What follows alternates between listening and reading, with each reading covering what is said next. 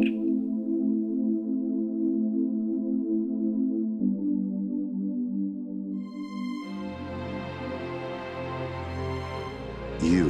are listening to the Tricorder Transmissions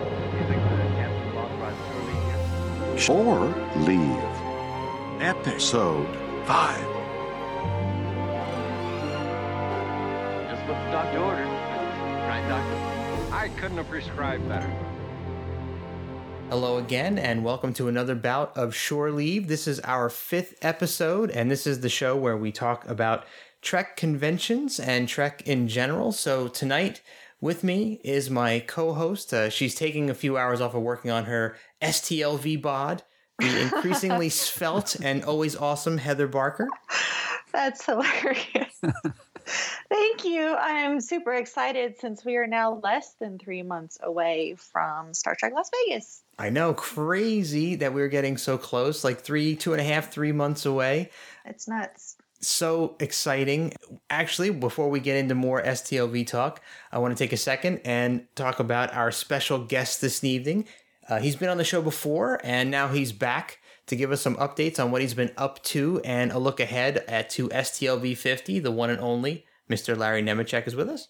Wow, this is exciting. And I hope it's going to be more than a wee bout to shore leave. Ah, well, it depends on how long we go, but uh, we're known for going very long on shore leave, so this could get uh, very into the weeds.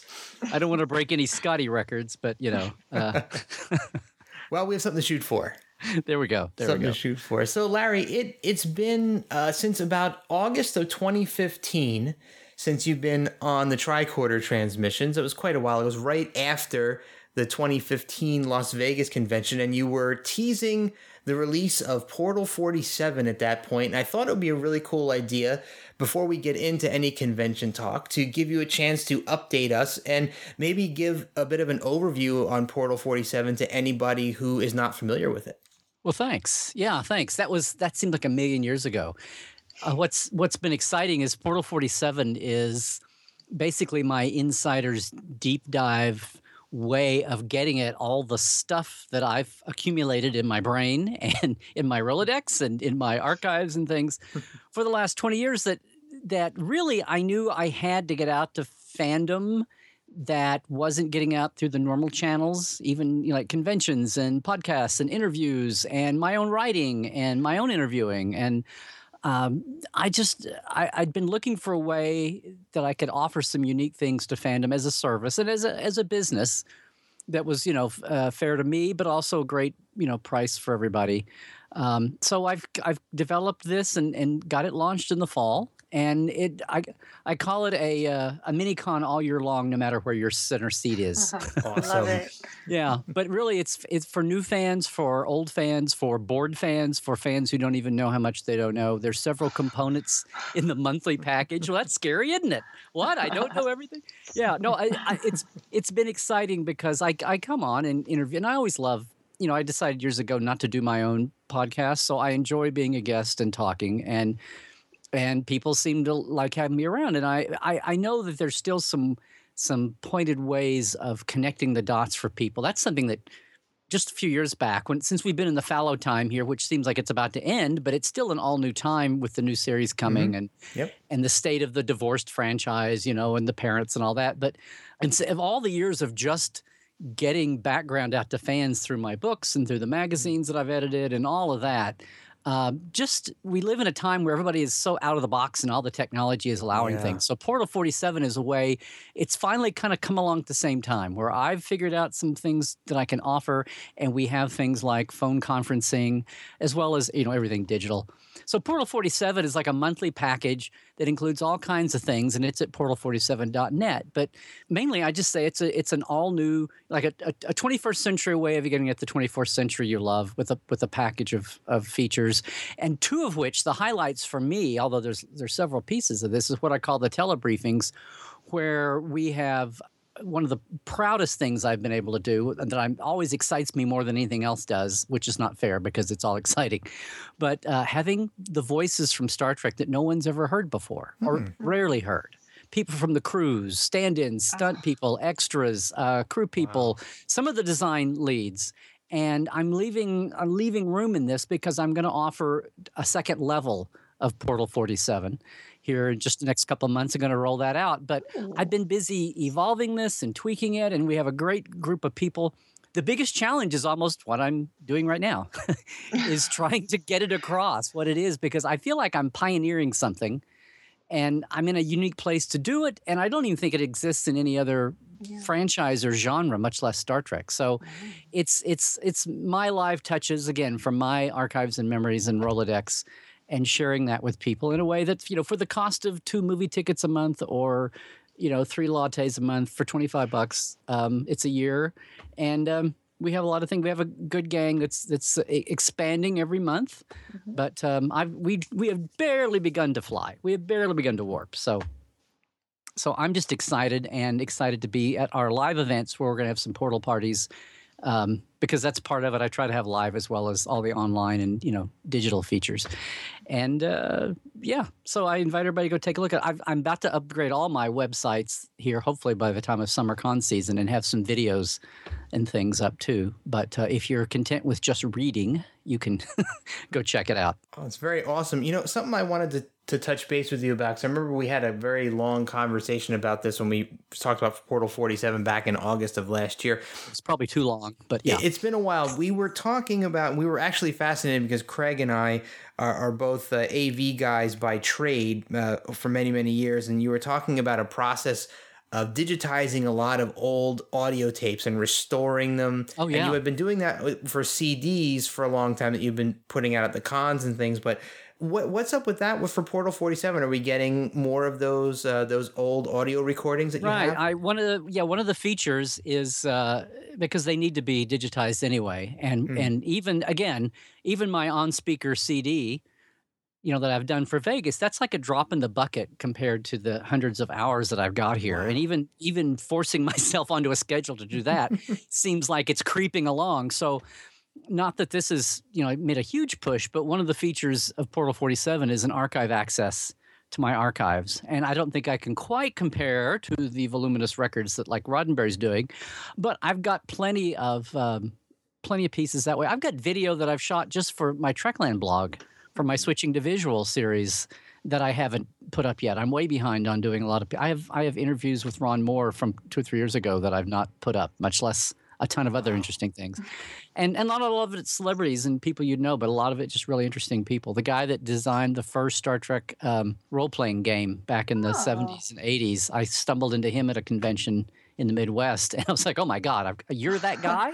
oh um, so anyway, I've got a lot of things, video and audio, those old audios you were talking about. So yeah, one of the features every month is there's one release of images or audio digitized or or uh, video.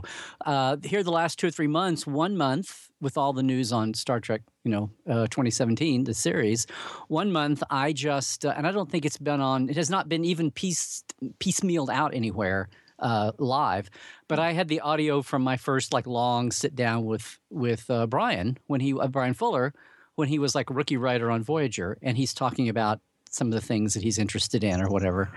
Um, so I just I didn't even worry about editing. I just I mean I cleaned it up, a basic remaster pass, and then I said, "Here, everybody, here's this hour long sit down with Bryan where we were both talking about episodes and talking about general things." So nice. you know, here's a peek into somebody when they were young and compare that with now. And I had a video. Uh, I had video back. It was high eight. It wasn't HD. But um, when Nick Meyer came out with his book, and I never oh. posted it, and I said, "Here's the raw video." Bang and so that was so that's the kind of thing aside from our telebriefings that get a lot of attention. Um, but yeah, thank you for asking that. I'm still way behind on getting these tapes digitized though. You know, you need help. Do you have a secretary? oh, believe me, it'll be Confederate money though for the first year or something. Oh. So, Larry, correct me if I'm wrong. I'm, but I'm just I'm detecting this, and I want to. I just want to mention it again for anybody who's listening who's considering subscribing to Portal 47, but it sounds like to me is, you know, you you, you sign and you pay one price ongoing and you just get in, access to this in, ever increasing amount of content and so you get more and more and more value for your money constantly and you just keep paying the same exact thing, right? There's no add-ons and no extras, right? No, it's just a flat. Yeah, it's a flat rate. Wow. There's a, there's a package. I mean, like it's one. It's not like you have access to a, a library with five thousand pieces in it. Maybe in a few years. Not yet, but But uh, but yeah, it's it, it's out there, and um, uh, yeah, and you know what? I am tweaking it. I do have a stable platform of of features, but I'll be tweaking it along. There's one thing I really haven't activated yet that no one's asked me about, but I'm going to have a local version of of you know we have the Geek Nation tours that I do that, that Right. Terrence has got me Yes. doing. Well, not to compete with that at all, but I'm going to offer Trekland tours where it's like a day tour. If you're in LA.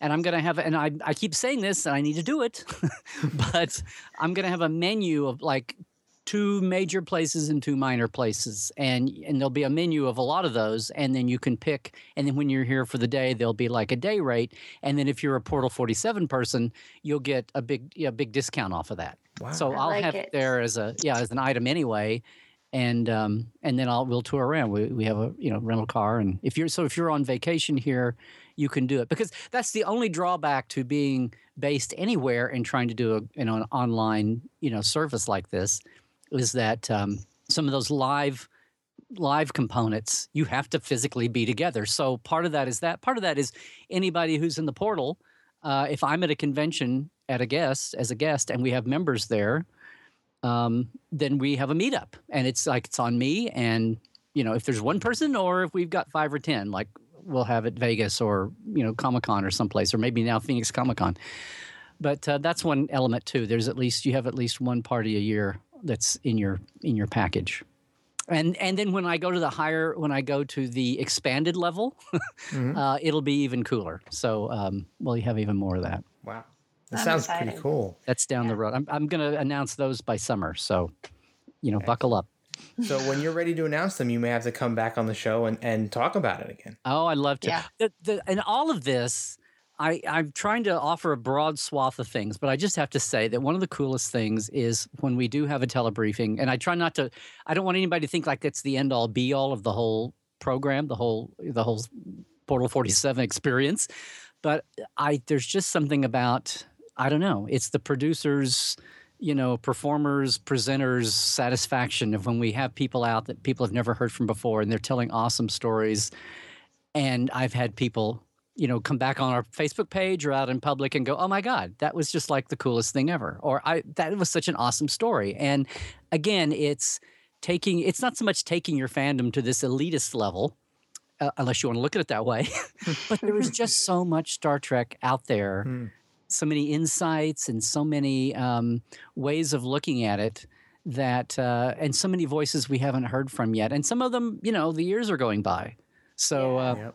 So this next month next week we're going to have someone who was on crew for the original series No way. Cool. yes andrea weaver who was the second and third season women's costumer Oh, how cool. she was 22 and it was like her second job in Oh hollywood my, that's unbelievable. 22. Holy so so you know she's she's she's re, she's semi-retired and still does a lot of costuming work but she had 50 years in the business and i just came across her a couple of months ago Amazing. i'm i'm, I'm shocked and amazed that she hasn't been but you know when i was a kid when i was a kid yeah i was a kid um uh, I would I would get annoyed that I mean I was always a big background person, right? So and I guess we're going to get if we talk about conventions, uh, maybe I should save that for our convention talk because that drove a lot of my my views and my misviews about conventions when I was first dipping my toe in the water. So maybe I'll save that. Anyway, but that's one of the awesome things to me about doing this is is bringing out like I said, old fans, new fans, bored fans and fans that don't even know what they don't know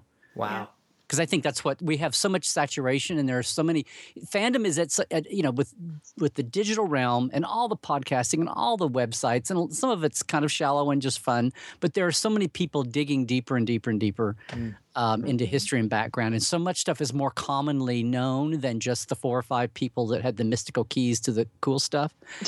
You know what I'm saying, right? I mean, Yeah. you have a Yeah. broader swath of people being more aware. There are more insiderly jokes that more people get not not as a snobby thing, but just as more stuff to share and something that's Right. new and not the same old same old that we've known for 30, 40 years. So I, I'm just thrilled to be able to add to that and bring my corner of it out that I was, feel very privileged to have been part of so, so long. And again, um, not just all about the past, but the dusty past, but looking forward to our new our new wave and how things will be the same and different both. Yeah, there's a lot coming down the pike this year for Star Trek, and uh, it's, it's going to be an exciting year. I mean, maybe controversial, I guess, and some Yeah. some people will be a little. Uh, uh, we've been dealing with a lot of social media ire lately, but let's not get into that.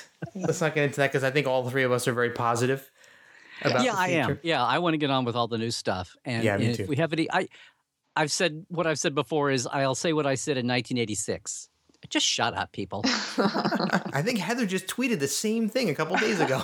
Pretty you close to it. don't want to watch, then don't watch. But don't spoil it for the rest of us. exactly. Yeah, exactly. I think Claire also said something similar to that line. Yeah. So, you know, as you, as you mentioned, we're, we're going to be getting into some convention talk here. And before we talk about some of our Should past. really start a whole podcast that's only about conventions. That would be awesome. Gee, I can't believe nobody's thought of that yet. That would be amazing.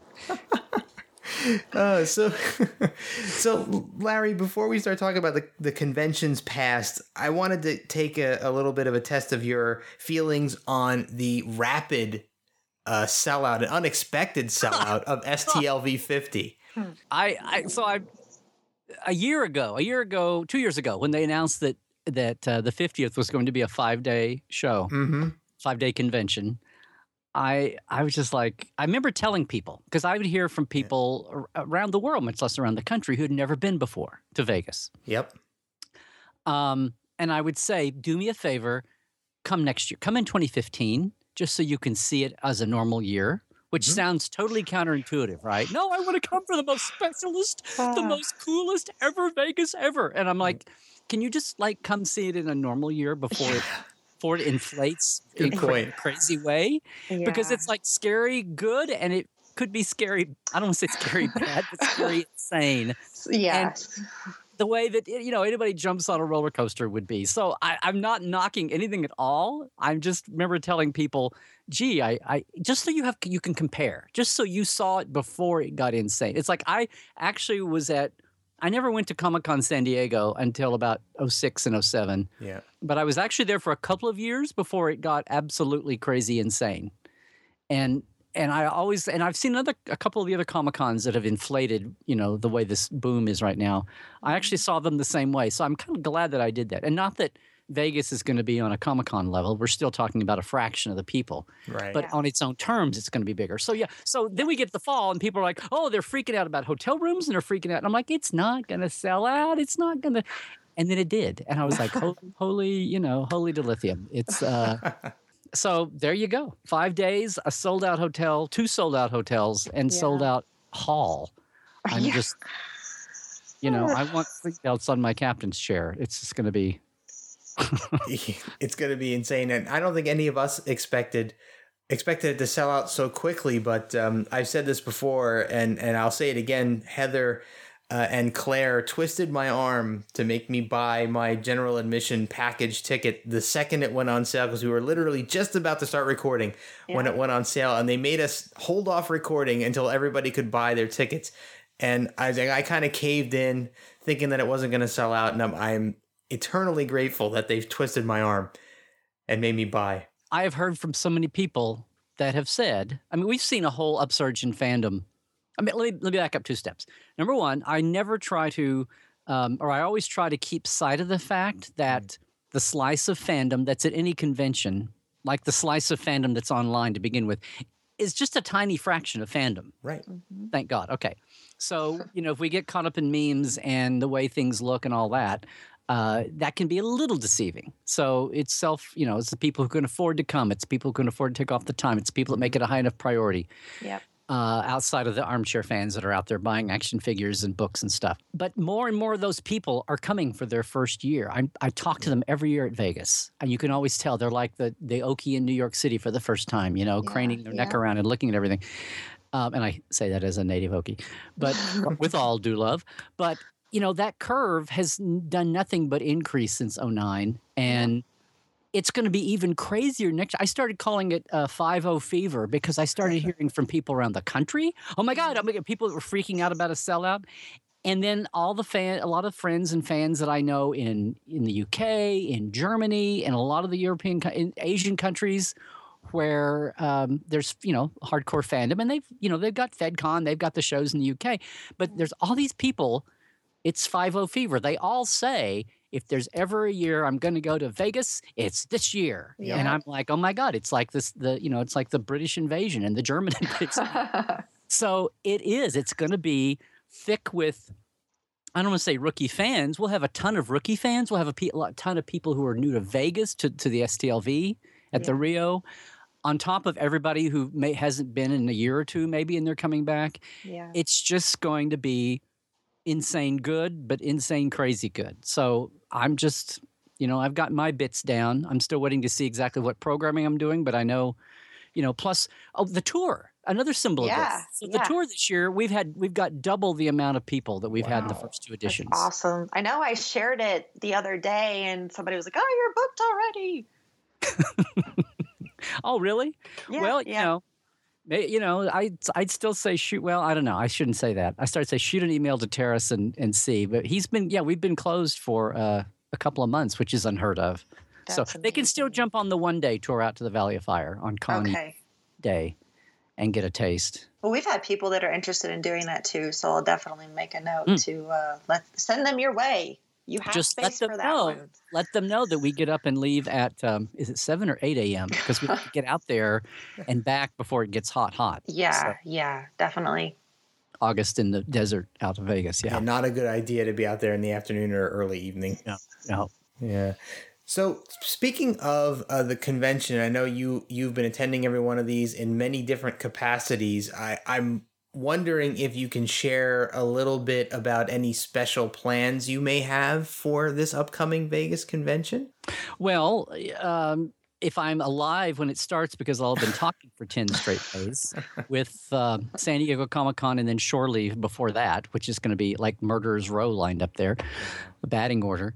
I'm, I'm like I said, I'm still working out the programming with Creation and CBS, exactly what I'll be doing formally, but I'll have my table. I'll be sharing some things with, I'll be spending some time with Terrace at his booth. I'll be probably doing some taping for my blog and interviewing people uh, odds and ends. It, I'm going to be. I've, I've really tried to make an effort the last two or three years not to get bogged down and get chained to the table and all that. And I missed making contacts with some of some of our actor friends, and just some you know other business contacts at the time. I don't know. I'm still I'm still kind of waiting to see how that's all going to come down. But um, uh, I will have a I will have a Dr. Trek crowdfunder party again for the Con of Wrath. This will be the last year because we'll be coming out hopefully next summer if all falls to finally premiering. And right now I'm really focused on Portal 47 and doing what and, and evolving what kind of one-off events that I can that I can produce on the side like that. Even you know that I can that are portable that I could take to um, to different places. But the thing that's special about, you know, forget the size of San Diego or whatever else is going on anywhere, there is for Star Trek, there is nothing like good old STLV as the hashtag has evolved over the last five, six, seven, eight years. And um, it, it- there's just nothing like it. So if you're doing anything, if you're working in Star Trek, if you're a huge fan, there's just nothing can compare. And I know they have the satellite conventions around the country. And the and the what's interesting is the ReedPop Show in New York this Mission New York. It's going to be interesting to watch that evolve with a whole new producer behind it. But for right now, it's uh, you know, and even going back to the old Grand Slam days in L.A. when I was first moving out here, that that was getting so big, and then you know, Vegas became the mecca with the experience there, and now it's we're experience less, but it's still continuing on because it's such a great destination for just vacations that and watching the watching uh, the con creep, you know, of Vegas. It started the after the Monday after pool party, and then we were having our landing party on Con Eve, and then more and more, it's like more and more people and things are taking notes on who's getting where, and you know, on the and now it's the Tuesday before, well now it's the Monday before, well now it's the Tuesday after, and who's going to be the last one to drag their butt out of town, and you know, on Facebook and all of that, and that's been bizarre to watch. Um, but anyway, to your question, uh, it's evolving. Just I'm just going to uh, just tell everybody to stay up with uh, with my blog at Trekland and and my Larry Nemecek's Trekland Facebook and. Um, and keep up with the details. But yeah, that's there's also uh, Adrian um, Grady is having her pilot project convention not competing at all with with STLV. You can't compete with STLV, but she's offering that, and I'm going to be, you know, maybe doing a couple of creative things there too at times. So right. there's that, and and the landing party. Obviously, I mentioned that in passing. Tuesday night um, at the Masquerade, unless we find an even better place for it. But Tuesday night on Con Eve, uh, we'll. Ah. John and uh, John Champion and Mary and I and a few other co-sponsors will be doing our games and trivia and and adding into the. i will try very hard. If I have any voice left, I will try very hard not to lose it all in one night at the damn masquerade there. But. well, I, I, know you're going to be very, very busy through the entire convention, but uh, rumor has it that on the 4th of August, which I think is the second day of the convention, uh, mm-hmm. rumor has it that there's going to be a third anniversary party for the tricorder transmissions. I hope that you would stop by for a minute if you could. I will. I will work that into my schedule. Oh, I, I should mention too. I am going to do a big time cosplay this year. Really? Which I rarely do. Rarely Uh-oh. do. Uh, one year I, I wore I wore my Dr. McCoy Spock from Star Trek Continues. Oh, cool! Yeah, and it was very cool. It was the year the last year they went for the world record uh, costumes, and and Gary was about Gary Berman was about to make a big deal out of me, and then Terry Farrell like walked in right behind yeah. me. if there's anyone better to have your limelight stolen by, it's Terry in her red dress, which is. Uh, but uh, very rarely have I, you know, I don't since I was since for years and years and years ago, and I got ripped off in a in a costume contest uh, by all the girls half wearing Rocky Horror outfits. Oh no! Uh, all male judges, but um, I'm going to do something very special uh, I say very special, very rare. It's nothing you've nothing anybody else has seen. I don't think ever at a Vegas. So I'm not sure what day, but that will happen, or how much of a day, but that will. It's going to be a time investment. I can say that. So we'll see how mm. long I have it on. But well, we'll track you down that day. I'll yes. You but your party sounds awesome. That's going to be Thursday. The Thursday. I believe so. Yeah, that's the the third anniversary of the first episode we released. So uh, back in in 2013. So okay. it's been quite a while. No, I'll definitely be there. Oh, that's excellent. Glad to hear that. It's going to be very, very cool. I think uh, we're, we're all looking forward to it. And uh, thankfully, Heather's going to help me plan the whole thing, I think. I don't think there's going to be any shortage of things to do. No. No, but no, not at all. We'll try to squeeze everything in and, and we'll make sure and do that. Yeah. Definitely. So you mentioned briefly uh, during your your answer to the last uh, question that uh, you have a table in the vendor room, and I wanted to throw this out there for anybody who uh, hasn't been to STLV yet or hasn't stopped by the vendor room and seen you in there. I wanted to ask you a little bit about the vendor room experience at the con and what you're planning to have at your table for the 50th. Well, I'll have my uh, on speaker CDs, and I know some people roll their eyes and say, "Oh my God, CDs!" But it's it's good because it's really hard to autograph a download. so, um, so since the companion went out of print, um, you know, people people walk up with them and they get them on uh, you know Amazon and eBay and all that, and that's awesome. Uh, all the different colored covers, but uh, I wanted something to have. Um, you know tangible there. And and plus it, it, was serving the public good by getting these damn things digitized and off the cassette tape. But uh, i'll have that. I'll have some photos from some some acting that i've done.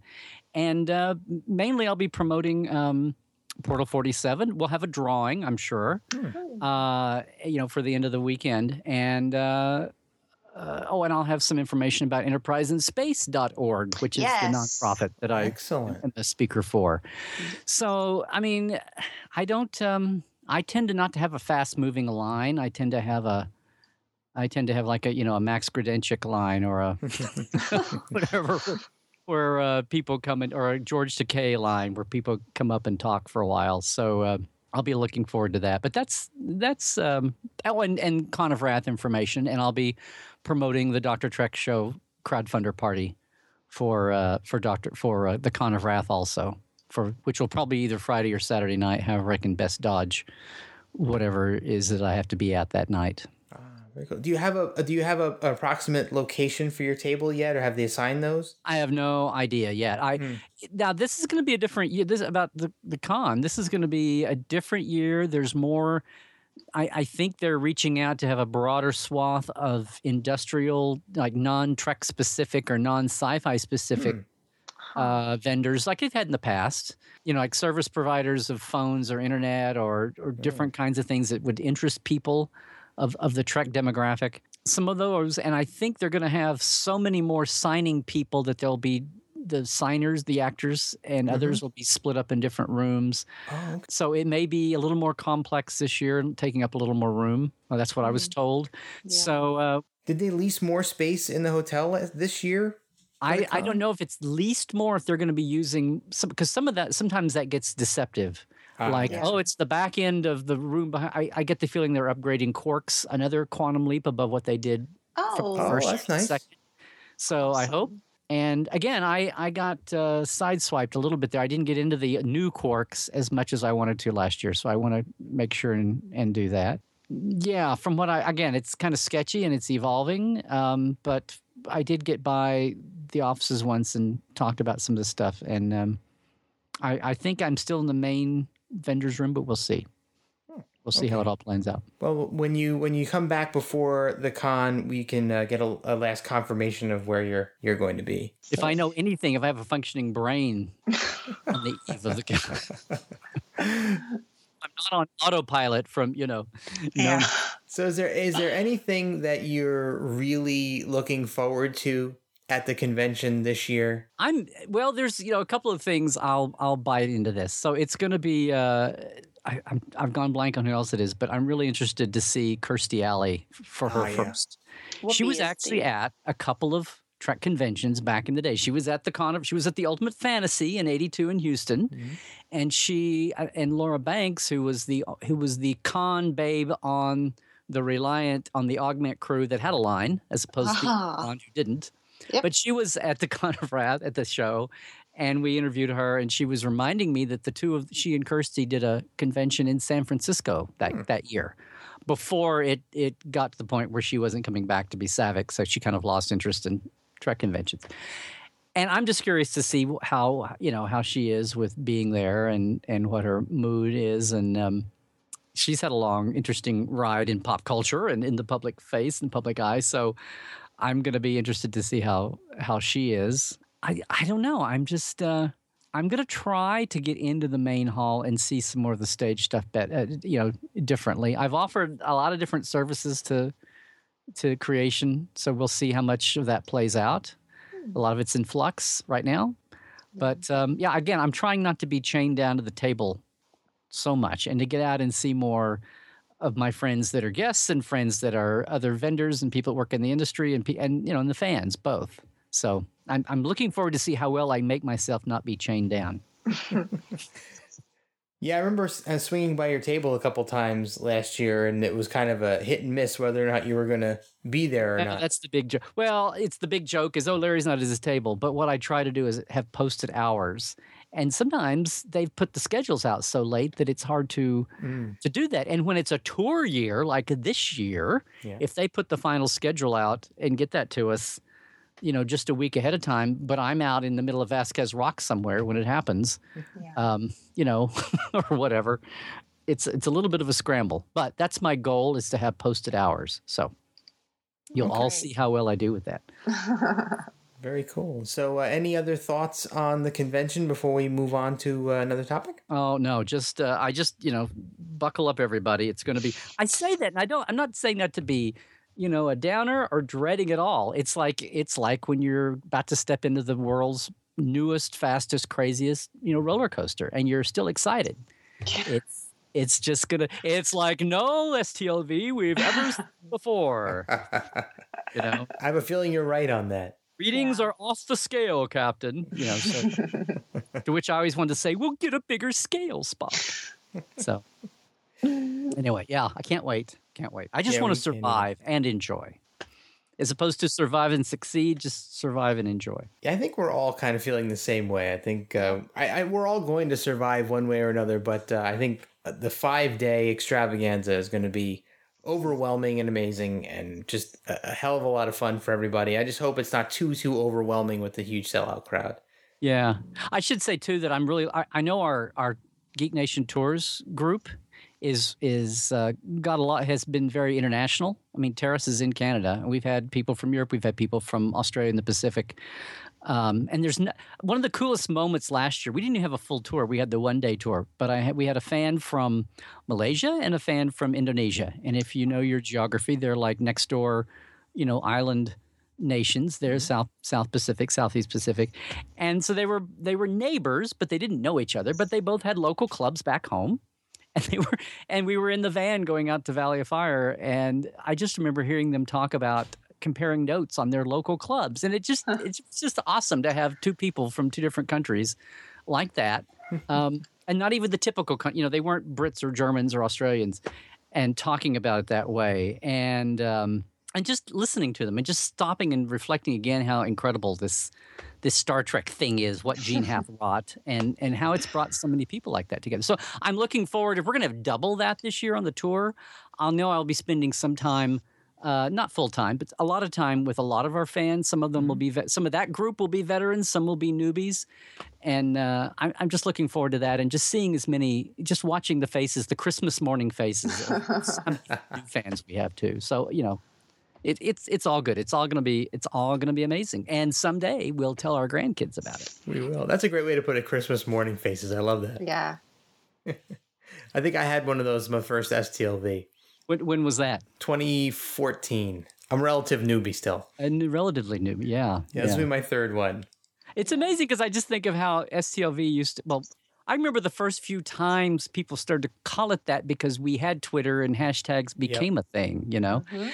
I just remember when we used to just go and I would just go cover it for Communicator or, you know, or for uh, for all the the the original Star Trek.com years when Mark Wade and and Guy Vardaman and then Tim Gaskell when we were actually actually Guy was gone before that was 99 so Tim had been there a couple years before the Vegas conventions got going in 01 which you know the first year was slanted Fedora it wasn't creation and they were actually on the anniversary weekend. And we had all these people from foreign countries there and it was at I called it Ranch Con because it was was not at the people went over to the Hilton for the experience but it was not at the the old Hilton. And um, that was the like Jeri Ryan's first convention, and, and they had she had had that stalker, and they Oh. had they had four private security guards hired out as part of her package to Jeez. to be around the room. But it was very flat. It was it was very you know the, the hotel was motel was a flat motel with a couple Mm. of years, and and Jimmy Doohan was still scooting around on his little had just started scooting around on his scooter and kind of made people you know gasp when they first saw him. But the next year, then creation jumped in to take the reins of it, more or less. And that company kind of imploded on its own.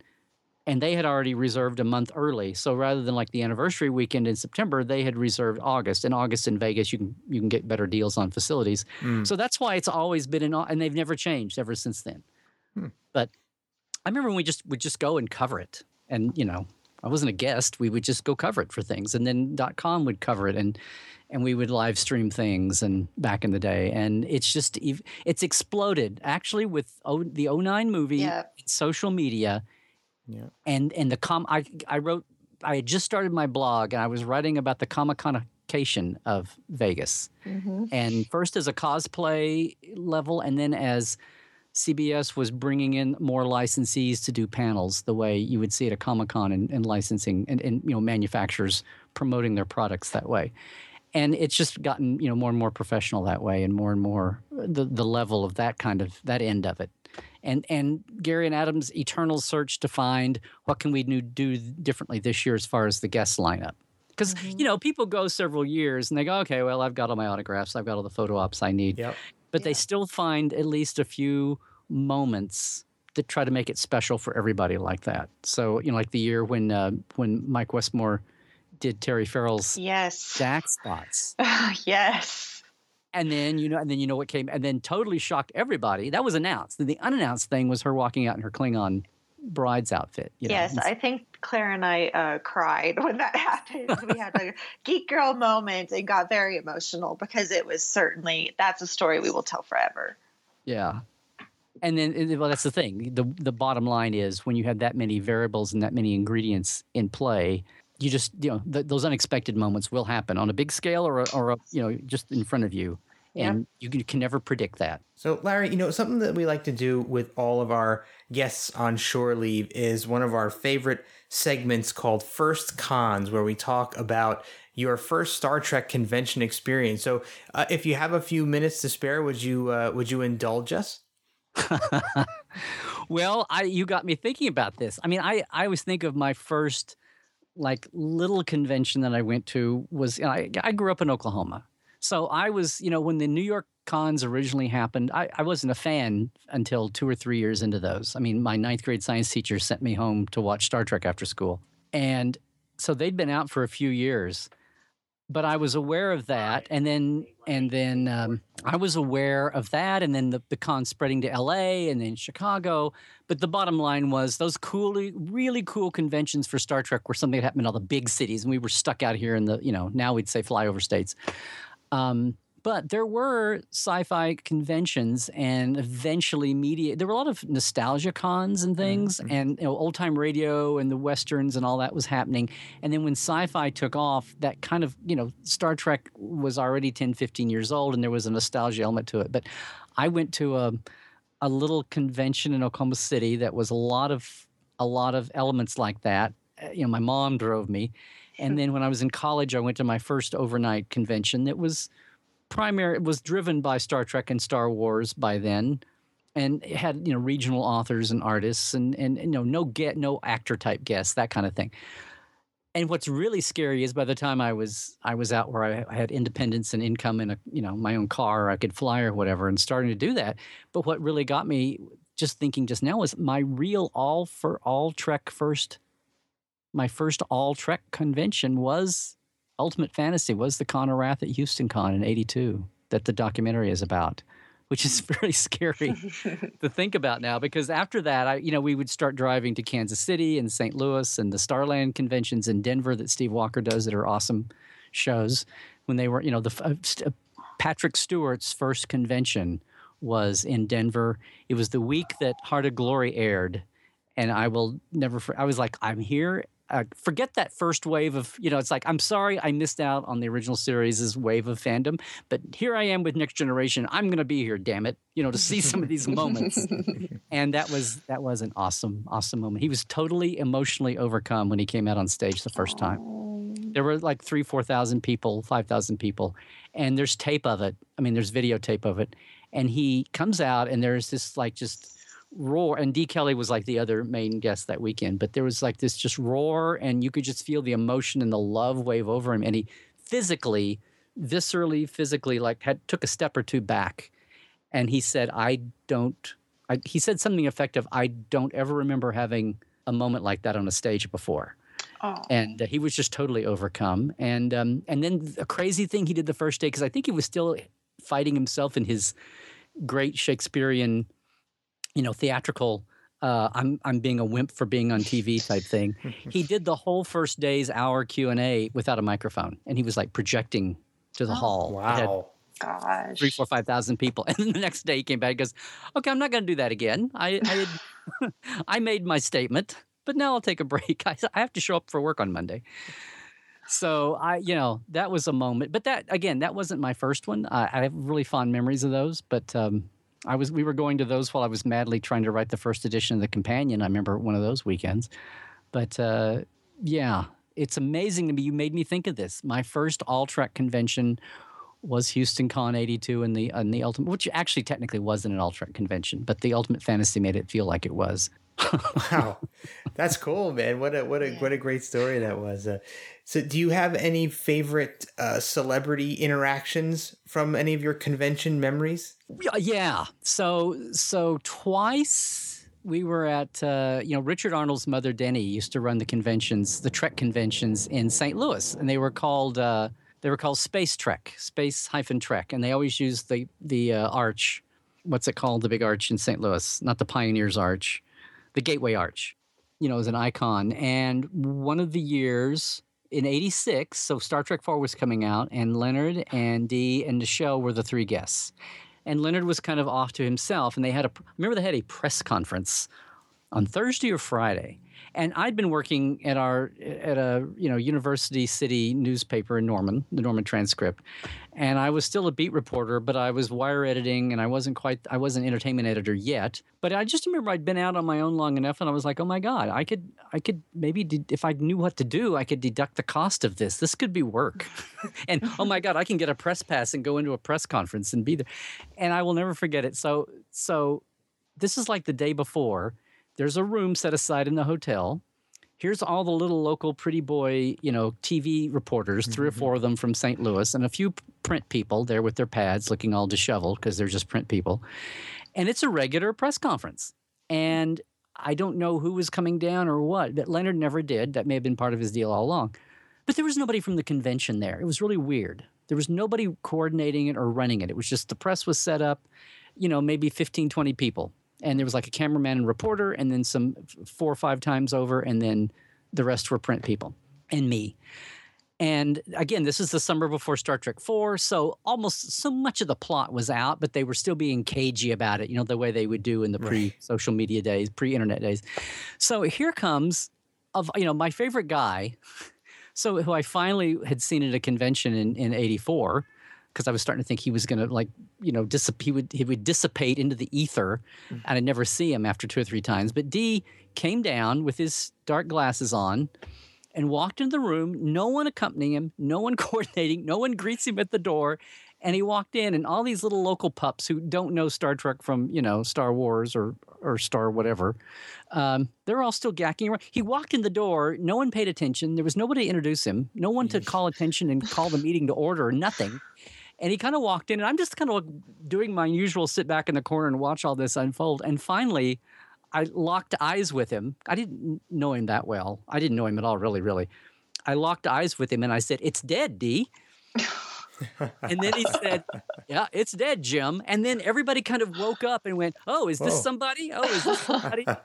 and and then he kind of walked to the table at the front and sat down like, "Oh, I'm supposed to be here." And everybody kind of went, "Oh." And of course, some of the reporters actually knew that was De after they. But he had his, you know, he had his uh, dark, those dark shaded tinted uh, glasses. He not shades, but you know, dark tinted '80s brown glasses.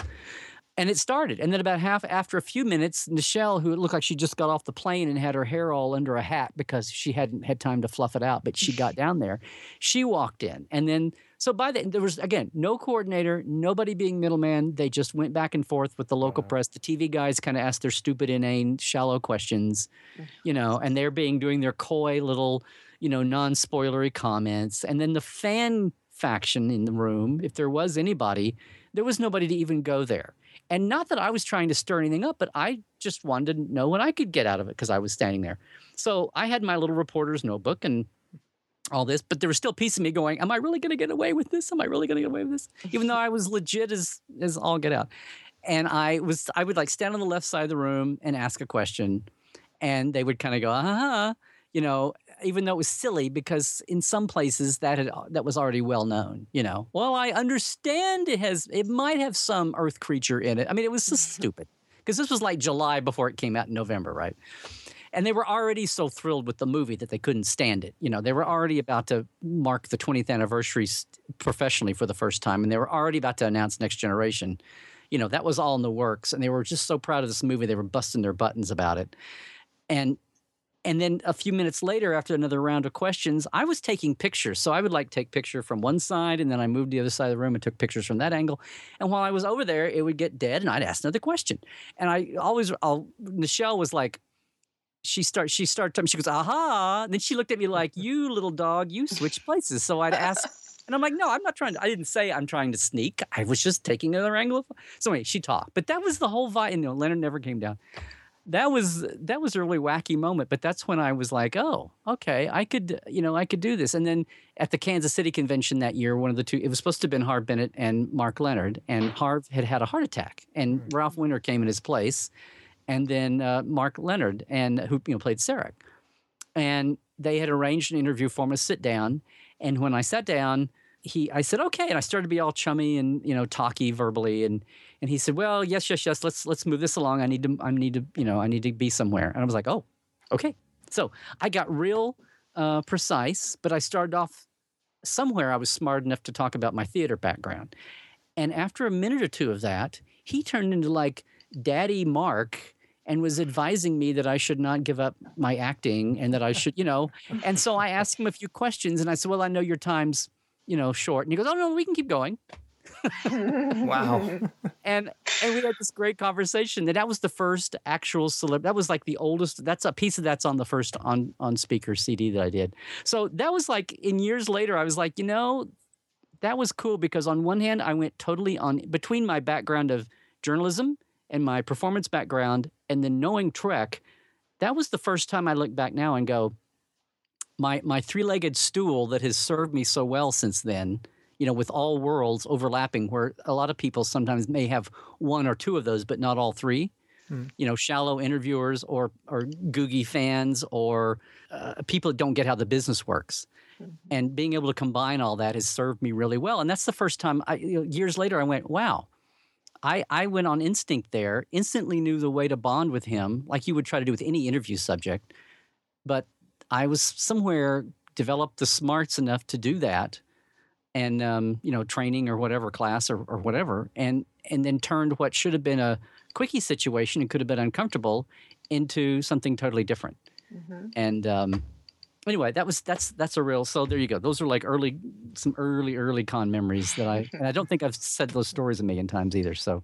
Wow. So is that um is that on speaker part of portal 47 at this point? Can people hear it uh, that's well, the on speaker CDs I started doing about four years ago. That was my first thing out of the box about getting some of this archival stuff out, and so we remaster, clean up. Um, Chris Jones, that's at Trek FM, has helped me uh, with the remastering, and he does the art design for them.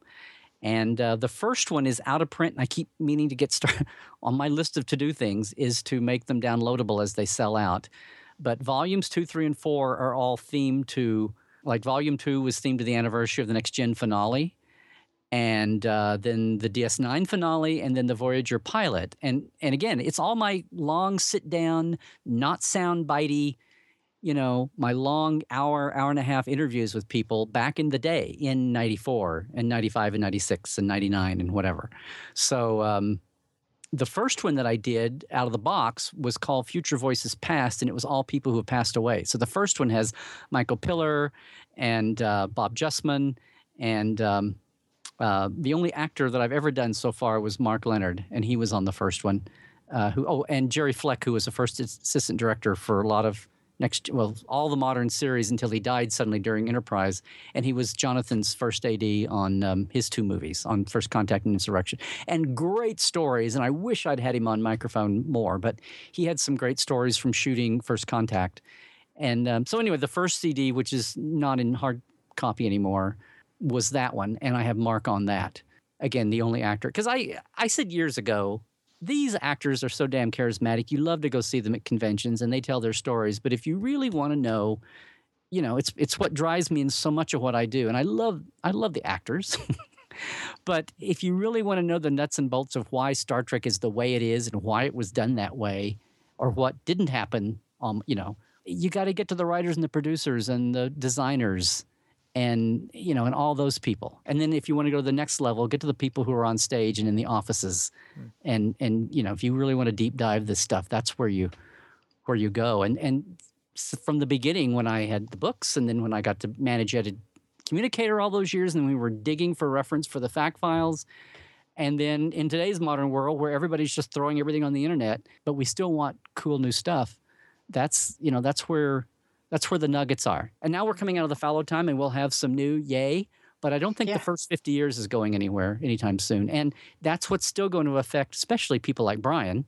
That's what's still going to affect Bryan and Nick and, and everybody that's working on the new show, whether they're an old, an old, fa- a welcome old veteran or, or they're totally brand new. So again, that's what's motivated me over the years, no matter what I've, what I've done. So getting back to the, um, the Googie fans, that you uh, just mentioned. So let's flip the script a little bit, and we're talking about uh, favorite celebrity interactions. How about most memorable fan interaction moments from your con experiences? Oh my god! You mean where I've met other fans, or where I was a fan? I felt like a fan. Well, when you where you met other fans who uh, who may have stood out in your memory. Oh my gosh!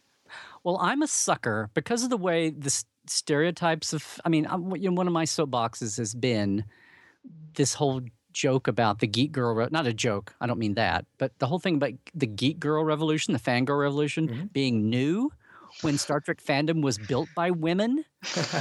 You know, Yeah. um, in the 70s, especially. Uh, and I remember watching the Shatner Get a Life skit on Saturday Night Live and thinking, why do they have all these teenage boys, you know, in the audience as the stereotype? Where's all the middle aged women? That's the stereotypical Star Trek fan. Where, you know, I think that did a lot of, I don't say damage, but I think that permanently altered, you know, the, the mainstream world's perception because that, that skit was so iconic and has been, you know, repeated so often. But wow, I've seen so many. I, I what I started to say was I'm I'm trying to think of who stood out in my mind, but I'm always drawn when I see, you know, they worried about whether anybody under 30 was going to become a Star Trek fan. Mhm. You know, so anytime I see young kids, whether it's with their parents or or if they're on their own, whenever you know we talk about empowering minorities and women, whenever I see, and I don't mean to be a tokenist here or anything like that at all, but whenever I see um, really strong-willed you know, women, and so much of this has become a non-thing now. People have, thanks to social media, everybody's become empowered in their, all their different little ways. Even if it's just, you know, fan sheep becoming, becoming, I'm going to take over and do all my own organizing of events and activities at at Vegas and other major conventions. You know, where it used to be just people would just trample as a mob from room to room and stand in line all day, and there was nothing else going on. And social media has changed all that. So, but I that in the and the first time people, I love talking to first time. Here's one last year talking to a guy who is not a young girl or young or anything or you know he was a guy in his 50s obviously maybe even 60s came by my table uh, had that kind of wandering look but you know seasoned. And so i'm striking up a conversation with him. And uh, i said is this your first first con? First the other thing that's amazing to me is how it used to be I thought, like I did, I thought the model was you became a fan, you reached out locally, you found your local club or your local convention, even if it wasn't all Trek. You you know you went to that because you you would go there and maybe you knew the people putting it on or running it or whatever, putting it on or running it. Okay, but you know you did that and then you worked, you saved your money and you worked your way up and then you went to a bigger regional con like like I did and then and then oh my god i'm trek guy and and mecca uh, vegas is the mecca for me and i'm going to go there and and it amazes me the last five or six seven years the people that just they just leapfrog all that maybe it's because of the world we have and you know travel's cheaper and easier i don't know but the people who are in vegas that go from their chair to vegas in one leap just mm-hmm. amazes me. You know, they don't they don't they don't know what their local fandom situation is, which I you know I, I think they should. Everybody should you know have their local groups that you can do and get in and support. But I'm just amazed by that. So this guy though, he not only you know uh, it was not only his first Vegas, it was his first convention. Wow. And I said, oh, okay, so like, how, like your grandkids taught your, your kids talked you into watching? He goes, no. He says, oh no, I watched it on NBC in the '60s. and I just, I, I mean, you know, my reporter's curiosity kicked in, and I, which happens all the time, and I said, really? I said, you've been a fan since the '60s, but this is your first Vegas. He says, This is my first convention. Really? you know, he didn't live out on a sheep ranch in Montana. He was near some major city. I, I said, what was it? What what what clicked? You know, what turned? Because this was not it wasn't even the 50th year yet. It was the 49th or whatever. Yeah. And he said, uh, he said it was Leonard. Wow. I said, really? He said, he passed my, you know, as I was kind of saying, like my world shifted a little bit. And I thought, damn it, I've, you know, if I wait any longer, you know, I won't be around or something. He, he wasn't anywhere, you know, he was not past going at all. He was still very up and going. But the whole thing of Leonard passing made him stop and realize, I, I, I should get out and act on my, I should do this. And again, he didn't just go to a local convention or whatever. He leapfrogged and went to Vegas. But that was amazing. He'd been a fan since the 60s and had never felt compelled to go to a convention, much less Vegas, until Leonard passed. So there's like five levels of coolness right there. That's amazing. Yeah. Leonard inspired him to do that. That's incredible. Yeah, on top of all the other aspects of his fandom and his own story and and whatever. So I don't know. I you know I bet that's that's a freshest that's a fresher story. I've met so many amazing, awesome fans, and I and I love going to the regional convention, not just Vegas. But I've you know the one thing that that um, it's amazing how you could have been a word guy for 20 years, and the minute you say you're doing a documentary, or the minute you play Dr. McCoy in a fan film that, that gets a lot of attention, Yeah. and the minute minute more, oh, you're on film, you're real. It's like yeah, and you know. I, I wrote all these, you know, I edited this magazine for eight years and I wrote, you know, did all this other stuff. But I guess I'm a real person now because I'm in pictures, which is a which is a great lesson to learn, by the way, kids. Um, how that changes things, even though you're kind of like amused by it. But I've been I've been really privileged and lucky to get out to a lot more conventions. A lot of them are smaller things. I was at I, I'm going to be at five libraries across Central Michigan in in mid September after the anniversary, but not too much later. Um, that's like a library tour, but going as as you know. Um, th- those kinds of things have just really been increasing more and more and have been awesome. So there's the big, you know, humongous shows, and then there's the smaller ones. And the smaller ones are great for meeting to meet people in their local areas, and um, and just talking to small town people. And and this one in Arkansas, uh, in Louisiana, I was at a library. I didn't go to the little to the uh, Lake Charles conventions this year, but one of them helped me get hooked up with a library that had a one day event. It's called Creative Con and they were a library trying to very smart trying to reach out to you know their pop culture community different a lot of different things and i had so many people come up and thank me for being there that i was an la star trek person you know who had come to bring that to them locally. And um and uh, oh here's a great story. Again this is fresh. So i had had somebody find about 10 of the red cover companions at a you know in a warehouse somewhere. My friend Rusty, who's who's one of our uh, contributing producers on on Con of Wrath, and he's a model maker. And Rusty Hero, you've seen him out there, and I'll just tell a story on Rusty. He found those for me, so I brought two or three to have with me at this event because it was a library, and I felt I should be more bookish, and I had these. You know, they, they're out of print, so I had one. I I sold two of them. And I sold the second one, and somebody who was there that day had bought one and had it at their table. And this girl, who was a little histrionic, young lady, came back around and she came back and she came up and I don't want to say she was screeching, but she came, she was, she was endearing. She was like, Oh my God, oh my God, what happened to your book? What happened to your book? And I said, oh, I'm, I'm sorry. I just, I sold the second one. And she was like, No, no, I drove an hour and a half just so I could have you sign one for my dad because he's been a fan for 50 years. And she was like in her 20s. and I felt so horrible. And it was it was it was like this moment, and she was almost sobbing. And and I uh, and I looked around. I was like, um, um, you know, in my customer service, you know, I'm sorry, hon. This is life voice wanted to say, I'm really, really sorry. Maybe we can work out something. And then I had a light bulb and found the guy who who was not only one of the guys that works on the conventions I was at in Lake Charles, but is one of my Portal 47 people.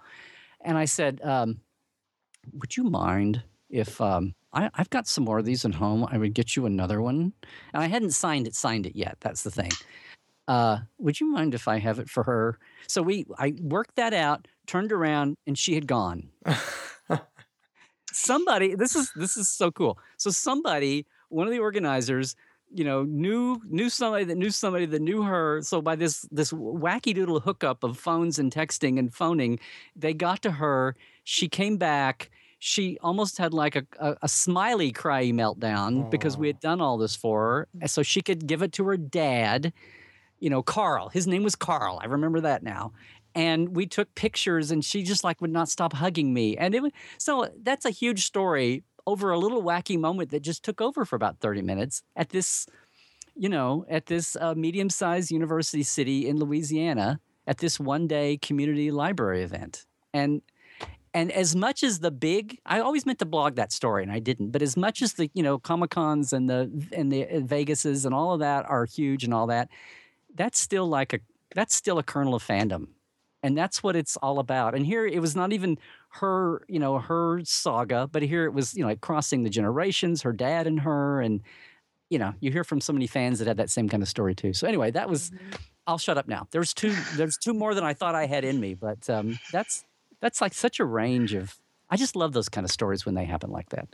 That's an awesome Yeah. story. I, that's that's so cool of you to do that for her. Well, you know, I just um, if people are fan fans, you just want to you want to try to do something. And and look, Barry, he gave up his book for her, knowing you know that I'd get him another one. It- he wasn't like married to it, and I signed it for her and for her dad, and and uh, you know I was just glad we were able to do that. But that's we get all so caught up in the numbers and the dollars and the histrionics and the comment threads and the yeah, yeah, yeah, and you know even the lawsuits and all the stuff and the deadlines and all that. But that's that's still what fandom is about. And the mm. cool thing is, even as we're in a world where you know comic cons are huge and every you know these casts and these shows just roll out and are we are we about to have peak Marvel or peak DC, you know, peak Comic Con even now. Am I, am I coining some phrases here? Maybe there's. I've, I saw. I've seen a couple stories lately. We're wondering if the big era of the big booming Comic Cons is about to blow itself out. You know, but on top of all that, it was Star Trek that busted this wide open yep. in the '70s. Mm-hmm. You know, and just in time for Star Wars to take it up to a a new height and then they kind of played you know back and forth patty cake for a while and you know and then everything else caught up and star trek almost became a victim of its own success when you had so many series out there and then things you know boomed on the big screen with all the cinematic universes of the comics. But you know star trek was there at the beginning of that and lit people's imaginations on fire and their loyalties and their you know ownership of of what a fan was like even more than what a fan usually meant. They weren't just sheep after you know Valentino or Bing Crosby or Elvis or Frank Sinatra, you know, or the Monkees or the Beatles. They were, you know, invested in this top to bottom franchise on all these different levels, and and nothing like that existed before. I mean, there had been fans who enjoyed reading Sherlock Holmes. There were probably Sherlock Holmes societies and Edgar Rice Burroughs societies and all that. And there had been sci-fi cons, you know, the original first fandom from the 30s onward and the Hugos and all of that. But nothing blew it open. You know, Star Trek. They, there's that joke. I think maybe Rick Berman made it about Star Trek and porn built the internet. Yep. but what's amazing is if you go back and look at the 70s and the Welcommittee, and you know, we'll send it to you for a SASE, a self-addressed envelope. It's like Star Trek was. There was a passion and a need to do all this stuff before the internet existed. So people were doing it on paper by mail, you know, waiting impatiently for the internet to, to come along and be invented and catch up in 20 years and um, you know uh, it's just it, nothing like Star Trek existed first. And now it's like, oh yeah, well now our cast is going to be at Comic Con, and yeah, we expect it. We'll be in Hall H and have six thousand people, la di da, you know. And there's a parade of them, and that people have been in line for since midnight, la di da.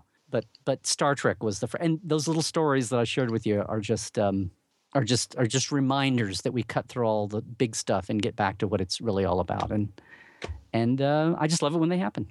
Absolutely. And I'm sorry I've gone on and on and on here, but um, I haven't no. talked about this stuff. You guys got this out of me. That's quite all right. Well, you know, I it, I know we're running a little bit short on time, but it just occurred to me that while I have you, I don't think that we talked about this prior. So I'm not sure if you know this story, but if you would allow me just for really to really quickly tell you a story okay. uh, about the last convention uh, last year that that it, it was a special memory to me uh, because it was kind of a sad moment for me at the convention that was made better by by somebody. So it was I think it was the last night of STLV 2015 and I had just gotten through a, an, an incredible weekend of meeting some of my now incredibly great friends and people who are podcasting with me. Heather, of course, being mm-hmm. one of them.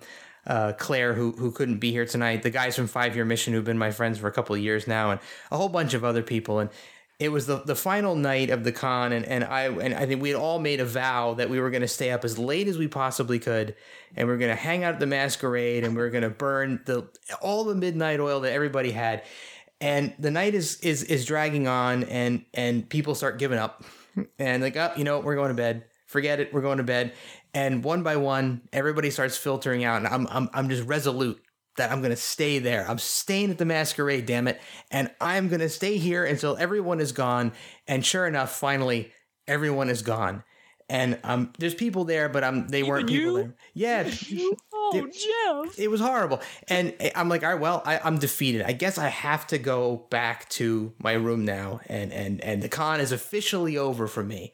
I start to walk away, and suddenly, as if as if you transported down from nowhere Larry appears in front of me and just uh, strikes up a conversation with me, literally out of nowhere. I, I, you just, I don't know what happened. You just happened to be there. And uh, that was the conversation that led to you being on the tricorder transmissions back in uh, August, right after the convention. And it was one of those things where I was feeling really bummed out. And it was a conversation that cheered me up quite a bit. Oh, Uh, just meeting one more final person, and we hadn't really had had a lot of interaction prior to that. I mean, I'd seen you in the vendor room and said hi and introduced myself and, and stuff, but we didn't really have much of a conversation until that point. I think we talked for a good half hour oh, probably. for forty minutes. Um, I had no business doing that, but I mean, it was, it was, yeah, it was. I'm glad. no, it and was your, a great memory. And your laugh was changed forever. It was. it was. That was great. It was a great moment because it was a it was a kind of a sad moment for me knowing that that incredible convention that was kind of almost a life altering event for me.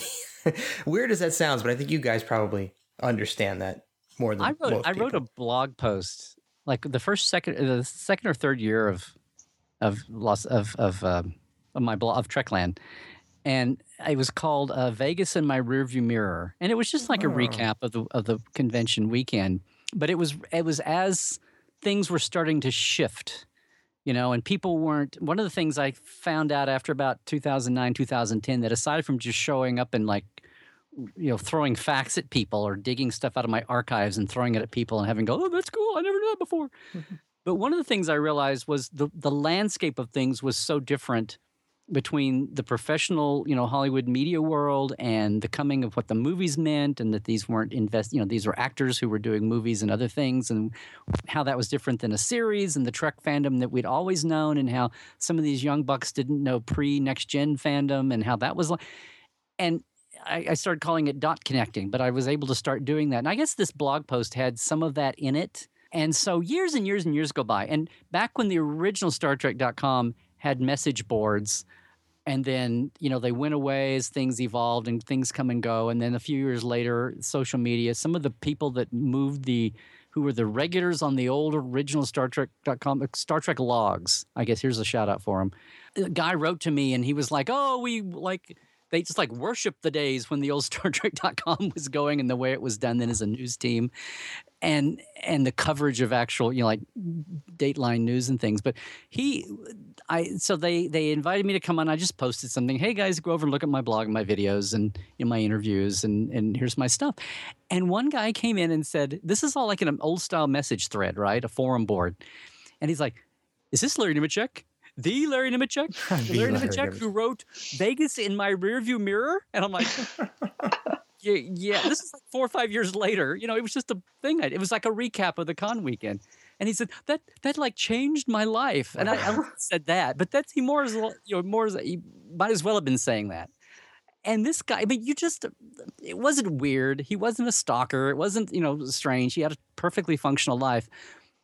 But the point is, like, you just never know. And you guys are doing this podcast, and all the people who are doing podcasts and blogs, and and one of my things the last two or three years since I started working on the doc is everybody record your local fandom history before it all passes because it's been going on now since the '60s and the '70s and the '80s, and you know, do that. But whatever you do, you just never know how you know those those drops in the ripple of the pond. You never Yeah. know what you're going to do is going to affect somebody or Mhm. or you know what you're going to add to their life. So, back to your story. I'm glad I'm glad we had that time together per Carol Burnett, and I'm glad that was a that was a fun little moment for you, Jeff. I until until conventions, I remember how it was like, you know, the last night of a show and we'd have strike and nobody wanted to go back to normal days or Nope.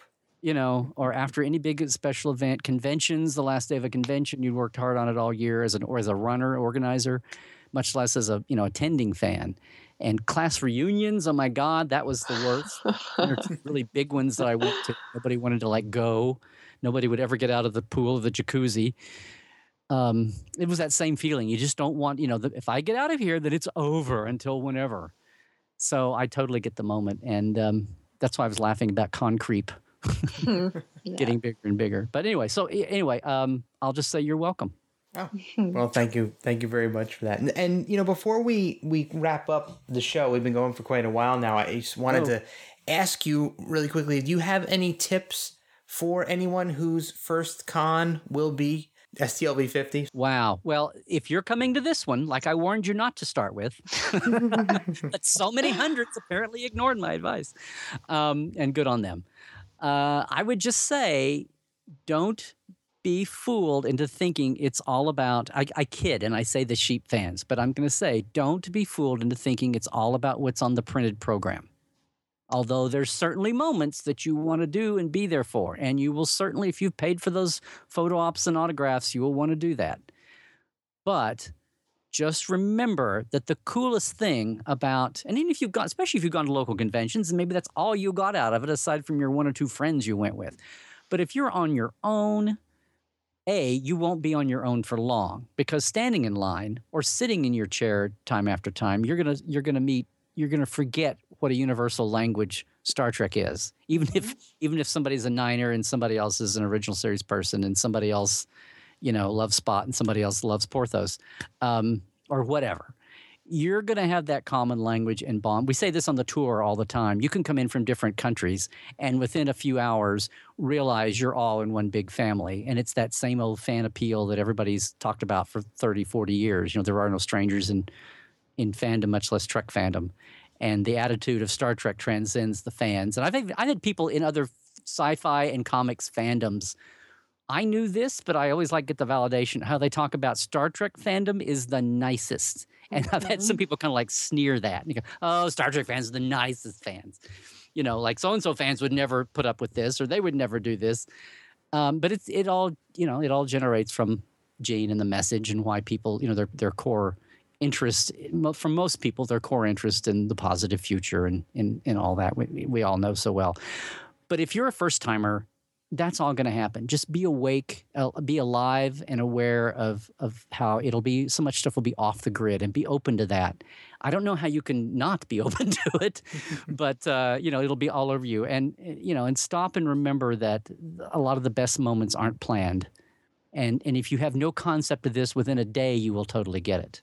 So that's that's my you know advice to people. Is not not don't get your panties in too much of a wad if things go off the schedule a little bit because it's just going to be an awesome weekend. And you know and you set aside enough time and you paid enough to be there you're going to be soaking it all up anyway. And and if anybody hears this um, let me just say this too. I hope uh, any anybody in your audience tonight that is hearing this hopefully some first timers please come by and tell me that because i i seriously guys uh, you guys since you focused on conventions i haven't talked on these topics or told some of these stories ever if in ages.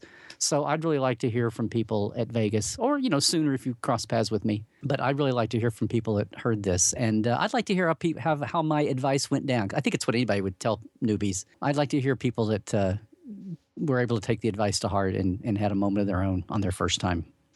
I don't know about you, Heather, but I don't know if we ever need to ask that question again after that perfect answer. I agree. That was a great response. We're just going to edit that into every shore leave episode from now until the end of time.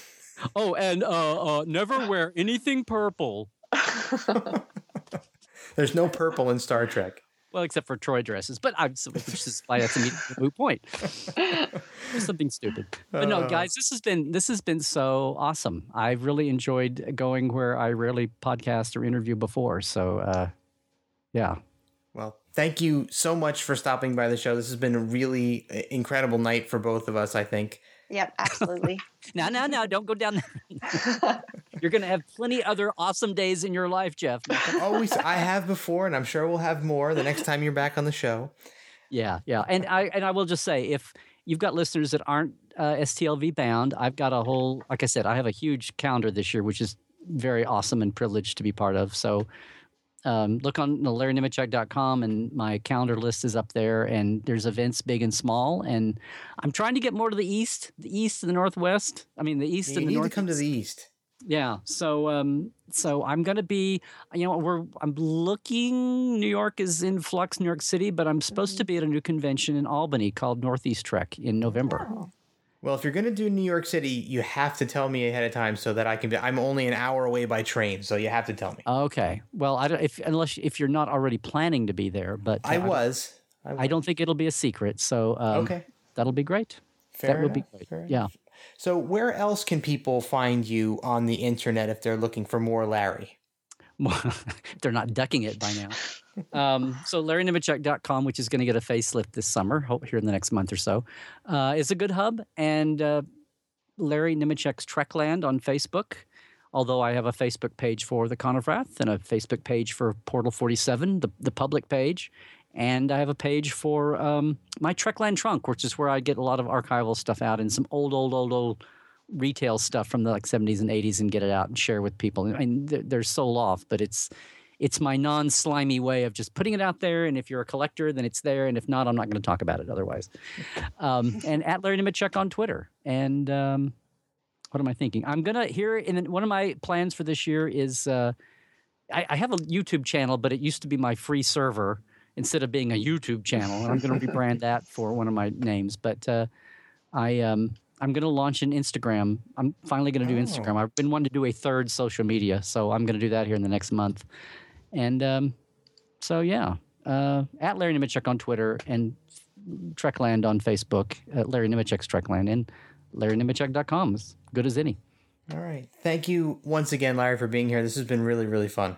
Yep. Oh, it's been fun. Yeah. And good to hear from you both. Yep. Oh. We'll be seeing you soon. Okay, Heather. It's it's counting down. I hear it's under 90 days. Yeah, I think we're 83, maybe, something around there. Heather's 82. keeping count. we'll do when it gets to 47 days, do a big whoop. I will. Oh. All right, everybody out there, stay tuned. Heather and I have some listener questions we're going to go over in a few minutes, so we'll be right back with you. All right, as promised, Heather and I are back with some listener questions from the Facebook group. Heather, are you ready to dive into these? I'm ready. We got a lot of stuff to go over. Yes, yes, we definitely do. So let's see. Our first question is from Robert, and Robert says, what type of power slash energy bars, uh, reusable water bottles, and power bricks for your phone do you recommend? I have things that I can add into this, but Heather, why don't you go first? Okay, because I'm relying on you to do the power brick for your phone part. Because uh, I just take my charger and I do have a little extra battery one for iPhone, um, but I'll let you handle that one. Um, so power energy bars, I will throw out our little STLV bod tag that we're using on Twitter um, to just talk about what we're doing to shape up for the 50th. Um, there's a group on Facebook too that is 50 by 50th. Uh, and that's our little group on Facebook. Um, anyway, so I eat a lot of protein bars. The only thing for me with the power energy bars is that I try not to eat added sugar. Mm-hmm. So the mm-hmm. things that I am eating, other people may not want, vice vice versa. Um, but I really like like the Think Thin mm. bars. I've found they're high protein and they have very little sugar. Um, and good on the calorie bars. But there are so many different power energy bars out there to try. Um, have you ever tried any? Power bars or the yeah. particular so yeah you know what this question is going to force me to be a little bit more personal than i usually like to get on these things but uh, robert you're, you're twisting my arm here but this may be revealing a little bit more about me than, than people might want to know but i um uh, I, I, guess a lot of my friends on on Twitter uh, know about my weight loss that I went through uh, many years ago. So I lost about ninety pounds and I've kept it off for God almost nine years now. Wow. Um, going on ten, I think. So I, have uh, I went through a complete lifestyle change, and part of that was almost becoming obsessed with my fiber intake. As horrible and as old fuddy duddy as that sounds, uh, I, I became obsessed with getting my full day's fiber every day. Now, say what you want about it.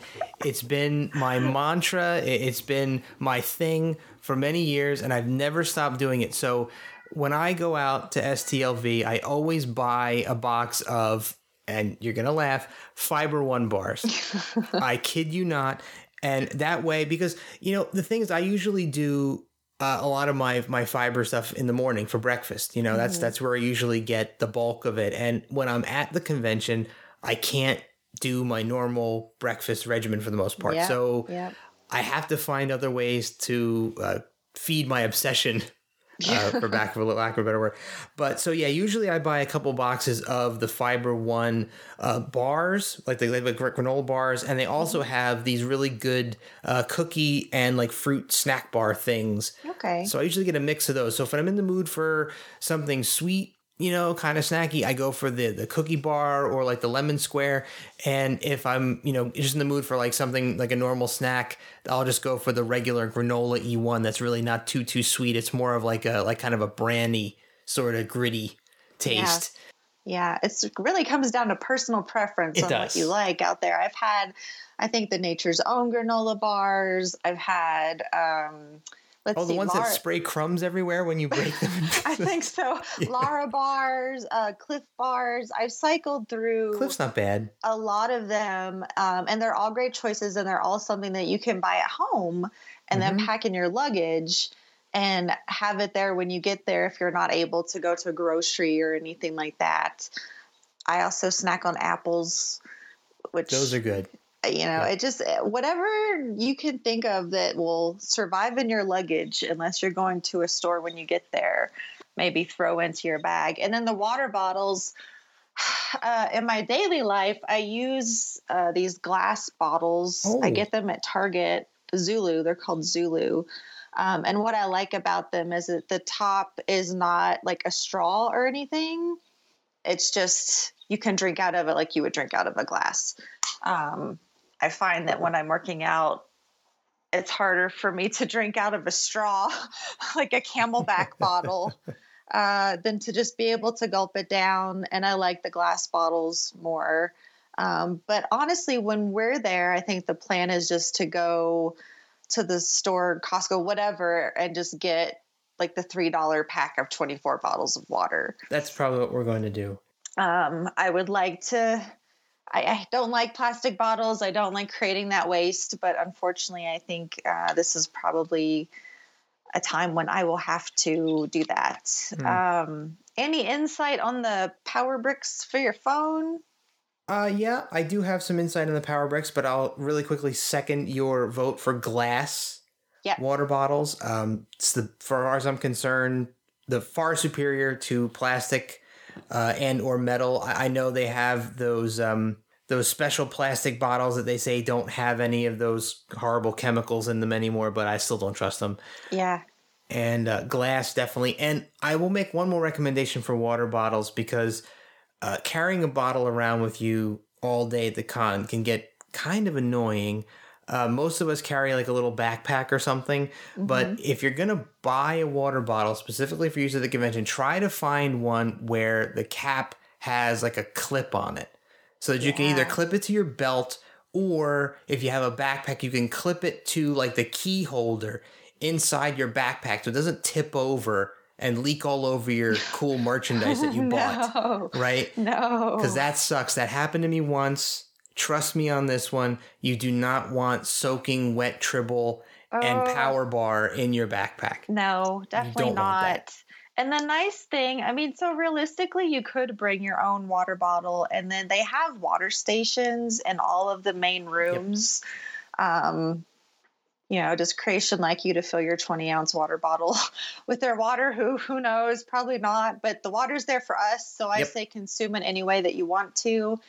And uh, that's it's a good way to stay hydrated. I find that I'm just I don't carry a water bottle on me while I'm there and so I wind up being super dehydrated because I'm Mhm. not I'm drinking like a fraction of what I typically drink in a day. Um, so yeah, it's so that's, dry there. Yeah, and you're even though like the convention hall is smoke free, anytime you have to walk to the room, you still have to go through the casino, and so you're getting that smoky vibe too. And uh, that's my It's bad. goal. Yeah, my goal this year is to have a big supply of water. I attempted drinking from the sink in my room last year. I Ew, do not gross. advise that stuff. Oh, it's the most sulfury water ever. yeah i it, i had oh it was not something i want to do again so um you know maybe if anybody has friends that would be willing to pick up water for you too or you can pay a little bit extra for water down in the the store um, i think there's a couple stores that have bottles of water Very good, very good. So getting back to the power brick question for Robert, yes, I I do have some recommendations. So uh, I usually swear by a brand uh, called Anchor or Anker, A N K E R. Uh, they they have some very good deals on those on Amazon.com. tons of different capacity. So it really depends on what type of phone that you're bringing. So the the signal on the convention floor i found to be rather good. So uh, they, they've run whatever cellular uh, repeaters they need to through the convention area so that your battery isn't getting drained by lousy signal. Yeah. but uh, as robert alluded to with his question you're going to be taking a lot of pictures you're probably going to be texting your friends that are at the convention to coordinate things. You're probably going to be uh, posting to social media a lot, maybe making phone calls back home. So, yeah, your battery is probably going to take a more of a hit than it would uh, on a normal average everyday scenario. So, uh, bringing some sort of backup juice with you is probably a good idea because even having a little charger on you, there's not a lot of outlets that I remember seeing uh, littered around the convention. No. Uh, and most of the time, you, when you do find one, other people will already be sitting next to it yep. uh, and charging. I remember seeing some in the Quark's bar where people had their phones plugged in. So um, I would probably recommend a good balance between uh, capacity and, and and weight and size because you can get some ones that are absolutely ginormous. You know, uh, twenty thousand milliamps and higher, but they get big and bulky and tough to carry. And um, you know, you, you don't forget you have to uh, actually have a little cable with it if it doesn't have one built in to hook up to your phone. And you know, trying to keep your phone in your hand while you got the brick hanging off, it can be a bit of a pain in the butt too. So um, you may not want to go for one of the gigantic ones. Um, you know, one that's at least say twice the size or three times the size of your phone's internal battery is usually good to give you a charge and a half. You know, um, so that's usually what I would go for. You can probably catch one, a good quality uh, Anker, or even a Mophie if you feel like spending a little bit more. You can get a Mophie brick, and you should probably be able to get one for like thirty bucks, forty bucks, a decent quality. But don't skimp on the price because if you buy the cheap ones, typically they they don't hold nearly what they're rated to hold. Yeah. So uh, you you don't want to get out there and you know save five ten bucks on it, and you get out there and find out that it's only going to give you like a quarter of a charge or half a charge because it's a cheap you know piece of junk. So yeah. you know definitely spend a couple more bucks and and you know go for one that has a good rating. So uh, you know keep that in mind too. Yeah, I had a Mophie case a couple years ago for my phone, and then I think last year I have just a small charger. It's maybe the size of a pack of quarters, Yep. and I do have to carry my lightning cable around to connect it, but it's small enough that it'll, you know, fit in my purse easily. And uh, I, I, when I needed breaks, I would go up to the room and just charge my phone for a while. But uh, yeah, both of those were good. I don't remember what the what the brand name of the little one I had is, but I got it on Amazon and it was less than twenty dollars. So they're out there. Uh, most definitely. So I think actually that's kind of a good segue when we were talking to Larry um, about the vendors room experience and what we could expect from him.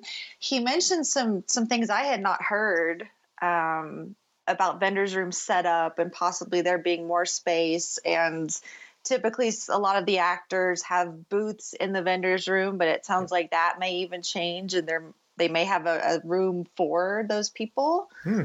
um, but what I what I thought was interesting was mentioning having more like corporate en- entities uh, in the vendors room, Yeah. like that phone.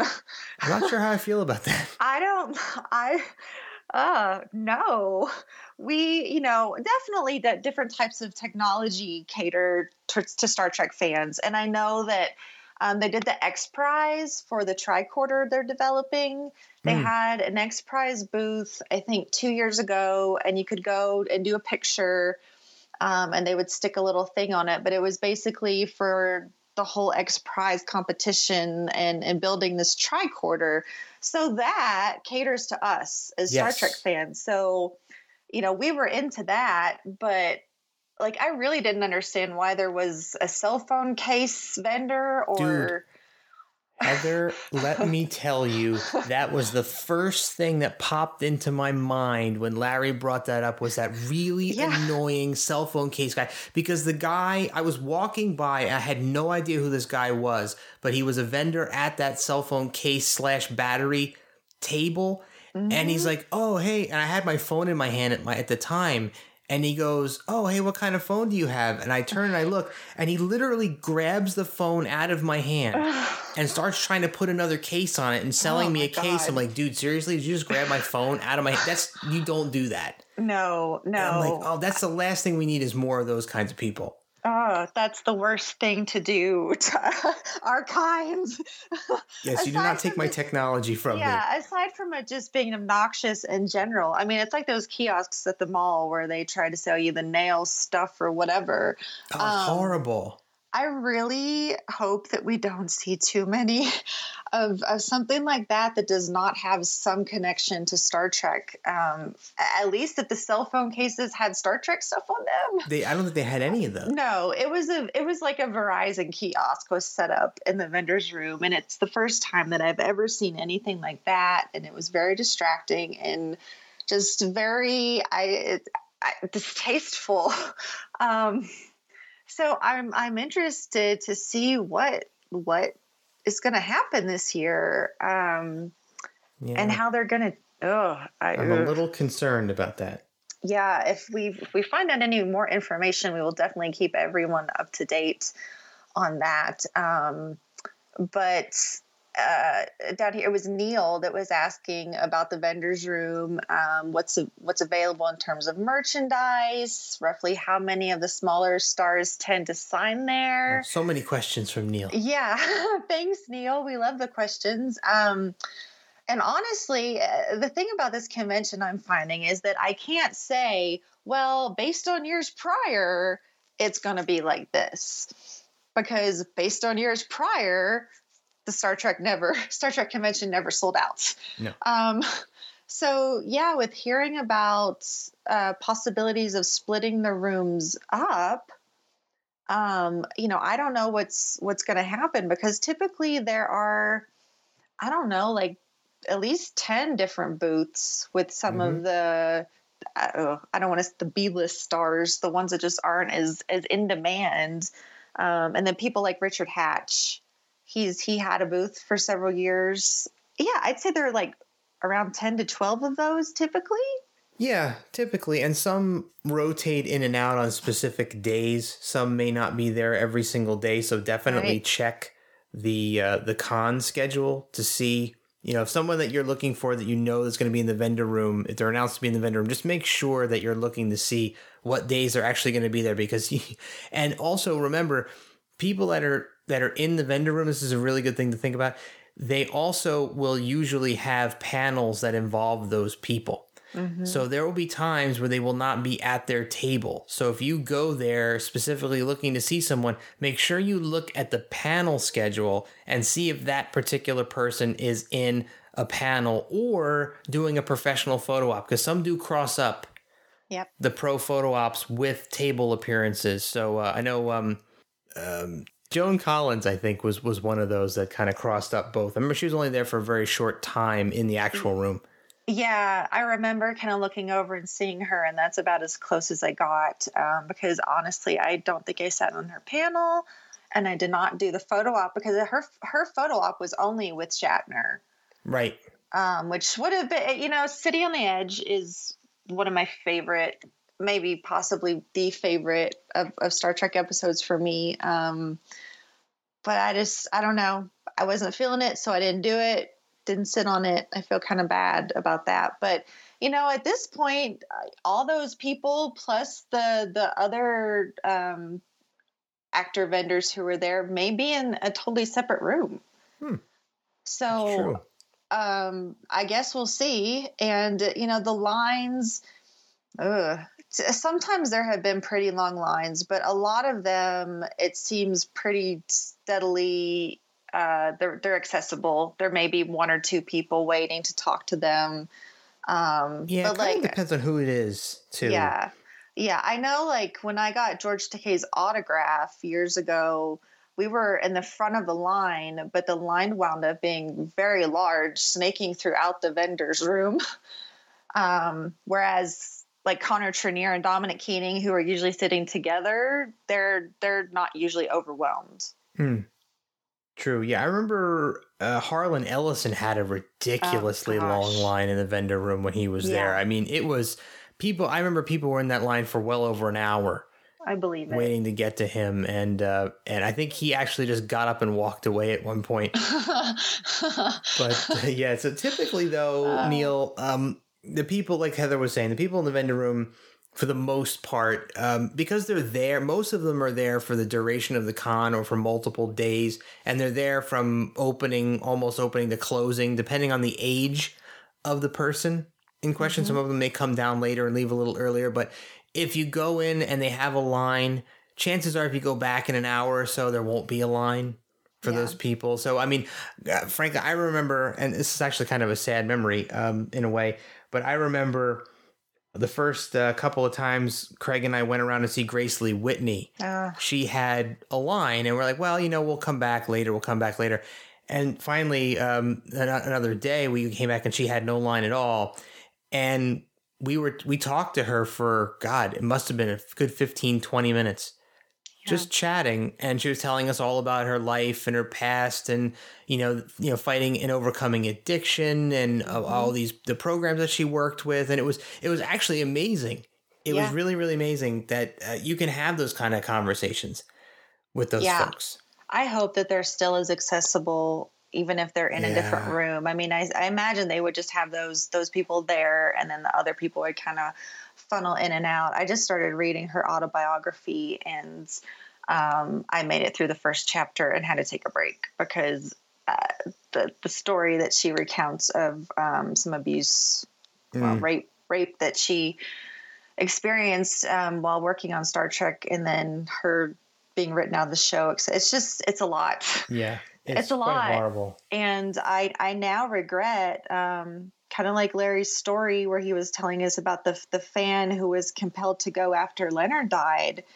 Um, I very much regret not having gotten a photo op with her or or the chance to talk to her um, because now she's gone.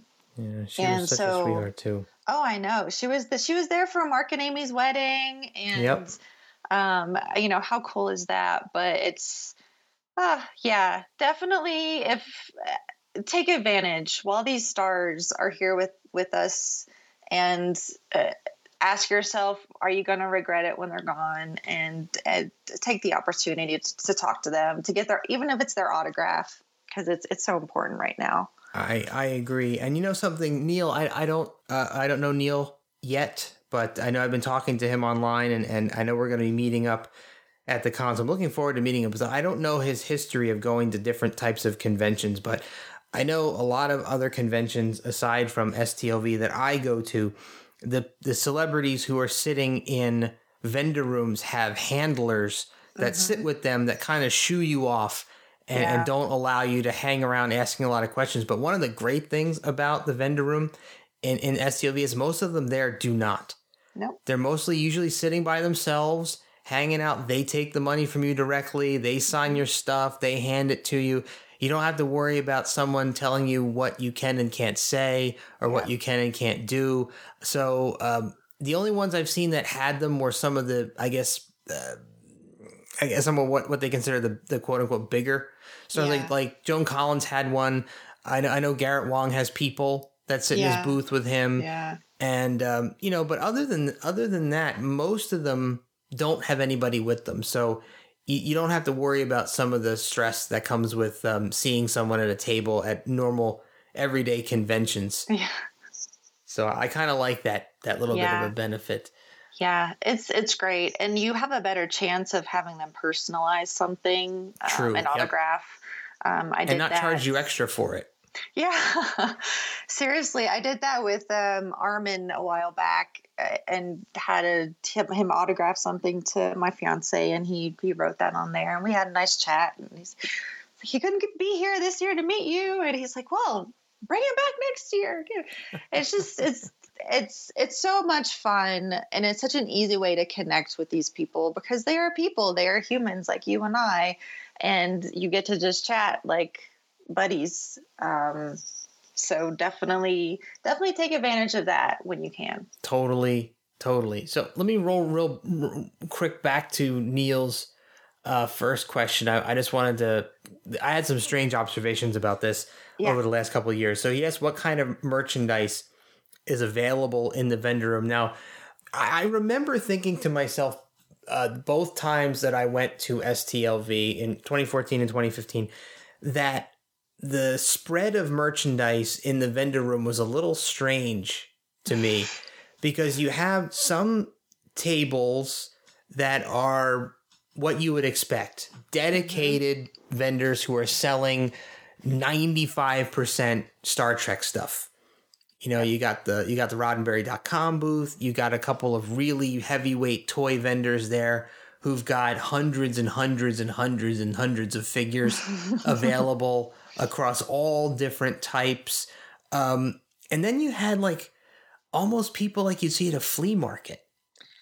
You know, people who have like um, you know, old collectible Trek glasses from what was it, Taco Bell or Burger Yeah, King or one of those places yeah. and um, like like used magazines and used books and you know older merchandise that wasn't new. Yeah. Um, and then you had people who were selling stuff that was completely unrelated to Star Trek in any way, shape, or form. Yeah, jewelry. There are there are two jewelry vendors there. Yep. There's a Native American jewelry booth. Mm-hmm. And they're great. They're really nice people. They All of these vendors are really nice. I bought several pieces um, from the one gym gym vendor, and I I wish I knew all of their names, but I don't. Um, yeah, it's really a hodgepodge of everything, but that I really enjoy because then you can find obscure things True. and I like to give obscure gifts. Um, so it helps because I can. uh, Okay, number one, if you haven't been before, you're going to walk through the vendor's room like Yep. I don't know, five to ten times a day, Yep, every day. Pretty much. uh, it's yeah, there's a lot of stuff there to look at, but also um, it's just your friends may be there. It's something to do. You're going to run into a celebrity, uh, etc.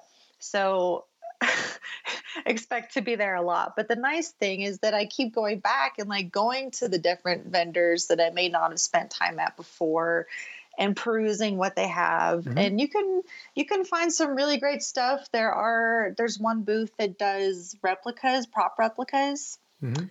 uh, Yep, and they yep. have dr mccoy's uh, medical kit it's just like oh it's so cool um, all sorts of stuff so yeah it's i almost want to say it's like you can find anything there Yeah. Oh, oh, and multiple costume vendors, like Yeah. replica costume vendors. So if you want to get your, you know, quasi authentic uh, Star Trek uniforms from any genre, you'll be able to get them there for the most part. Most definitely. Now, I will say this with the vendors that are there. Um, so, I have two dresses from Anovos.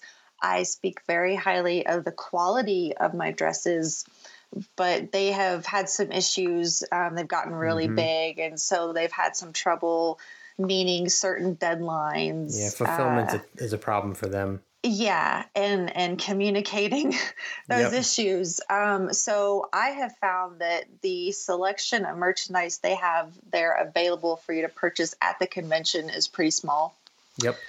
uh, so definitely you know maybe they'll be better prepared this year but Hopefully. Yeah, so buy early if you're planning to buy anything from them. Uh, buy early. don't even buy it now honestly i don't i think they're so back ordered on everything that you're not going to get it before the convention um, unless it's something very small like pips Hmm. um, but there there's another man there and i know his name and i can't think of it it might be ivan and he has some um, screen used costumes that he brings every year uh, enterprise jumpsuit Hmm. think he's had.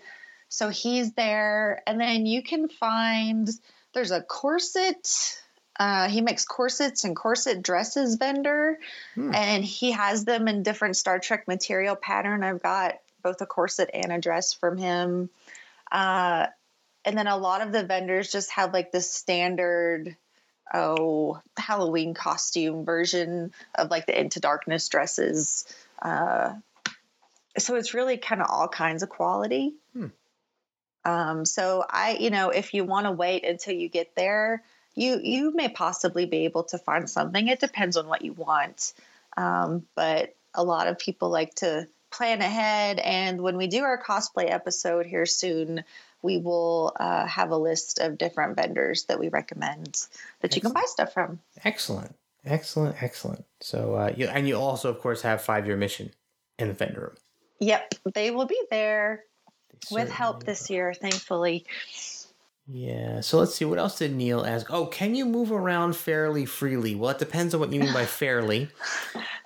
Um, and it depends on the time of the day. It depends on whether or not there's a big panel going on, or letting out, or letting. Oh God, letting out. Yeah. Oh, what a nightmare. Yeah, it's really the worst time to be in the vendor's room is when a big panel has just let out because people just that's where they go. Yep. Um, and so yeah definitely most of the time otherwise it's it's been pretty good and hmm. if if they do move some of the vendors or some of the the actors into another room that'll be even more space the vendors room is pretty large um, for people who have not been there before but you know sometimes it can get a little claustrophobic mm-hmm. uh, other times i find it really easy to walk around in there and uh, feel just fine yeah, the hallway gets a little cramped too. Yep. Um, when especially when the, the panels from both rooms let out, they, they people just flood out into yeah. the hallway. So yeah. try to pay attention to when panels are are going to be ending. Yep. If you're going to be planning to make a move to go from one place to another, or if you're, God forbid, trying to get to the bathroom. Oh no, no there there are plenty of bathrooms, but I I still when I think when I think about what's coming, uh, I'm just a little apprehensive of those. It's really those moments specifically, yeah, because they're already very overwhelming and very overstimulating. Uh, so I can only imagine what it will be like. I advise people to maybe leave your panel a little early or sit in your seats for a while. Yeah, let it die down. Yeah, just avoid that. Um, I think it's funny that Neil asked how many thousands of dollars will I need to bring? As many as you possibly can. Yeah, I okay, so this will be my eighth eighth year. 2009 was my first year. So this will be my eighth consecutive year going. And the amount of money that I've spent has has really depended on the experience I was having. I used to buy more photo ops and autographs, and I don't do that anymore. Um, but I I still set back at least a thousand dollars just just for your general convention costs like food. Yeah, don't underestimate the food cost. And please, God, do not, if you're planning to go to Masquerade and I do not underestimate the alcohol cost because it is so expensive to drink there. It's expensive, and there have been issues where they have uh, mm-hmm. uh, dishonestly kind of rounded up the tab or not given back the correct yep. change. Uh, so, you know, that's another, it's just a big uh, wait and see for me because we know that the population at the masquerade is going to be incredibly overwhelming.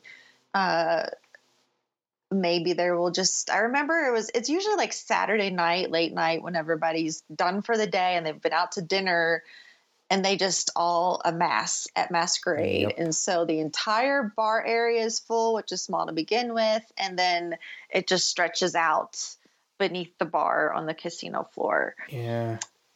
Probably going to be monumentally difficult to get drinks at the bar too. Yeah. Um, there are other bars available. There is a liquor store right next to the masquerade that you can go in and buy something. Uh, and of course, we always recommend just keeping some stuff in your room and popping up and down. Now that that gets hard because you don't really want to leave your friends when you're having fun. True. Flask, um, flask, flask, yeah. flask.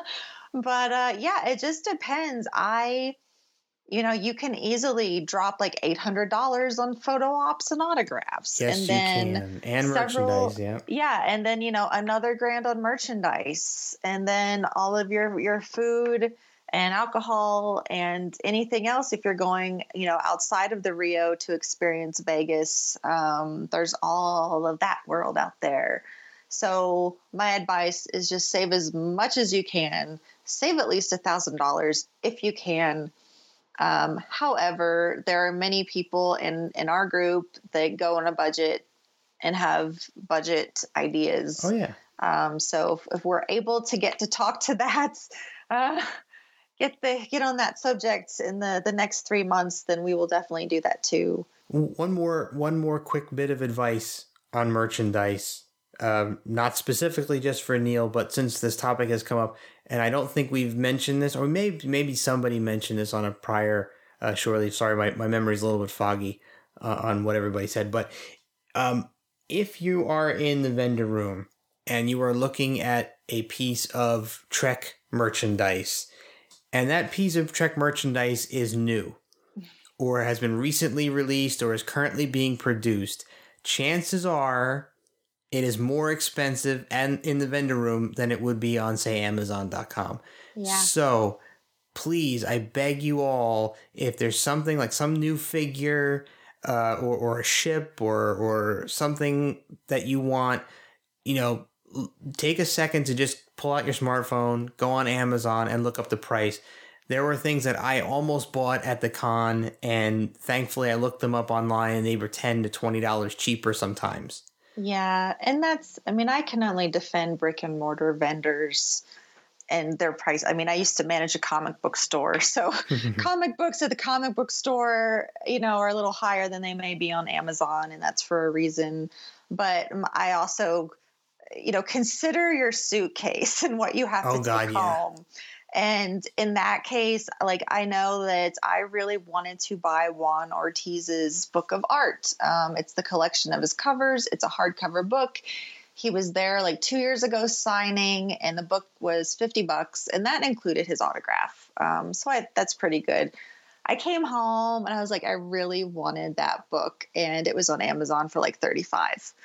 Um, so I'm I didn't want to get it there because I was going to have to lug it home and it was heavy and I already had too much stuff.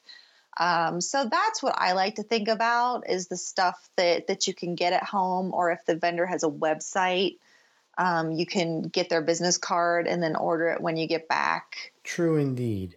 And then I will say too that on Sunday a lot of the vendors will do deals with you since they haven't, that's, you know, they're yep haven't sold certain things uh, you know just just be nice and there's there's no harm in asking um, absolutely true.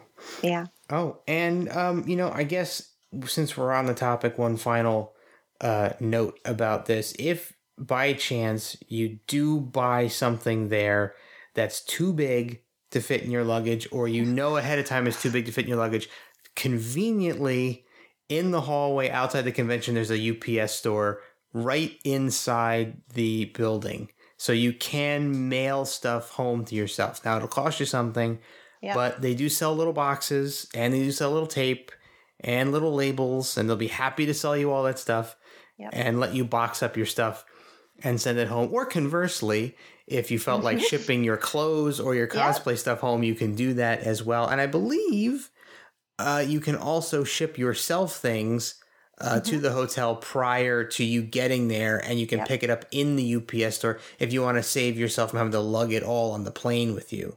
Yep, that's what I was going to say. Is that there have definitely been recommendations to mail you like your cosplay or anything like that. It's a um, good idea because you never know if your luggage is going to get lost. oh no, no! Knock on wood, no. Or smashed, or if the TSA is going to open it and try your oh. costume on. Oh my gosh. So they opened my luggage two years ago when I was in Augment and I had a mek'leth in my bag. Oh, and it was a prop mek'leth. Um, it's not sharp, sharp, but it's definitely a weapon. And they opened it up and I had written on a piece of paper, this is not a weapon, this is a prop. and, uh, you know, no, nothing came of it, but I had the little notification Phew. in my bag when I opened it that they had they had looked Ooh, at it. Thank God. Um, so yeah, yeah. Um, anything else that you wanted to say about Vendor's Room? No, I, I think uh, I think that's all I can uh, muster for now. If we want to move on to the next question. Yes. Yeah, so since we were just talking about the bar, um, Patrick, who is my co-administrator of the group, uh, asks, "What time does masquerade close?" Very jokey question. I'm sure he was kidding. I know. I love it. That. Um, but yeah, I just since we brought it up and everything else, you know, people are there all night, uh, all night long. So the bars are open. Don't worry. People will probably be there at 5 a.m.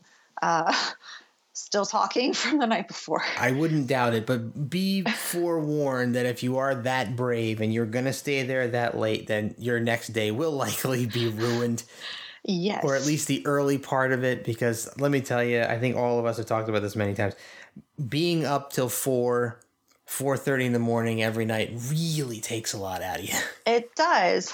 Unfortunately for me, my pattern the last two years has been stay up until three or four, wake up at seven. Yep, me too. uh, you know, that's my weekly schedule. I'm up pretty early, so uh, I just kept waking up very early. And one morning I woke up and I was still drunk, I think. I Nice. hate that's terrible to admit. Sorry, mom.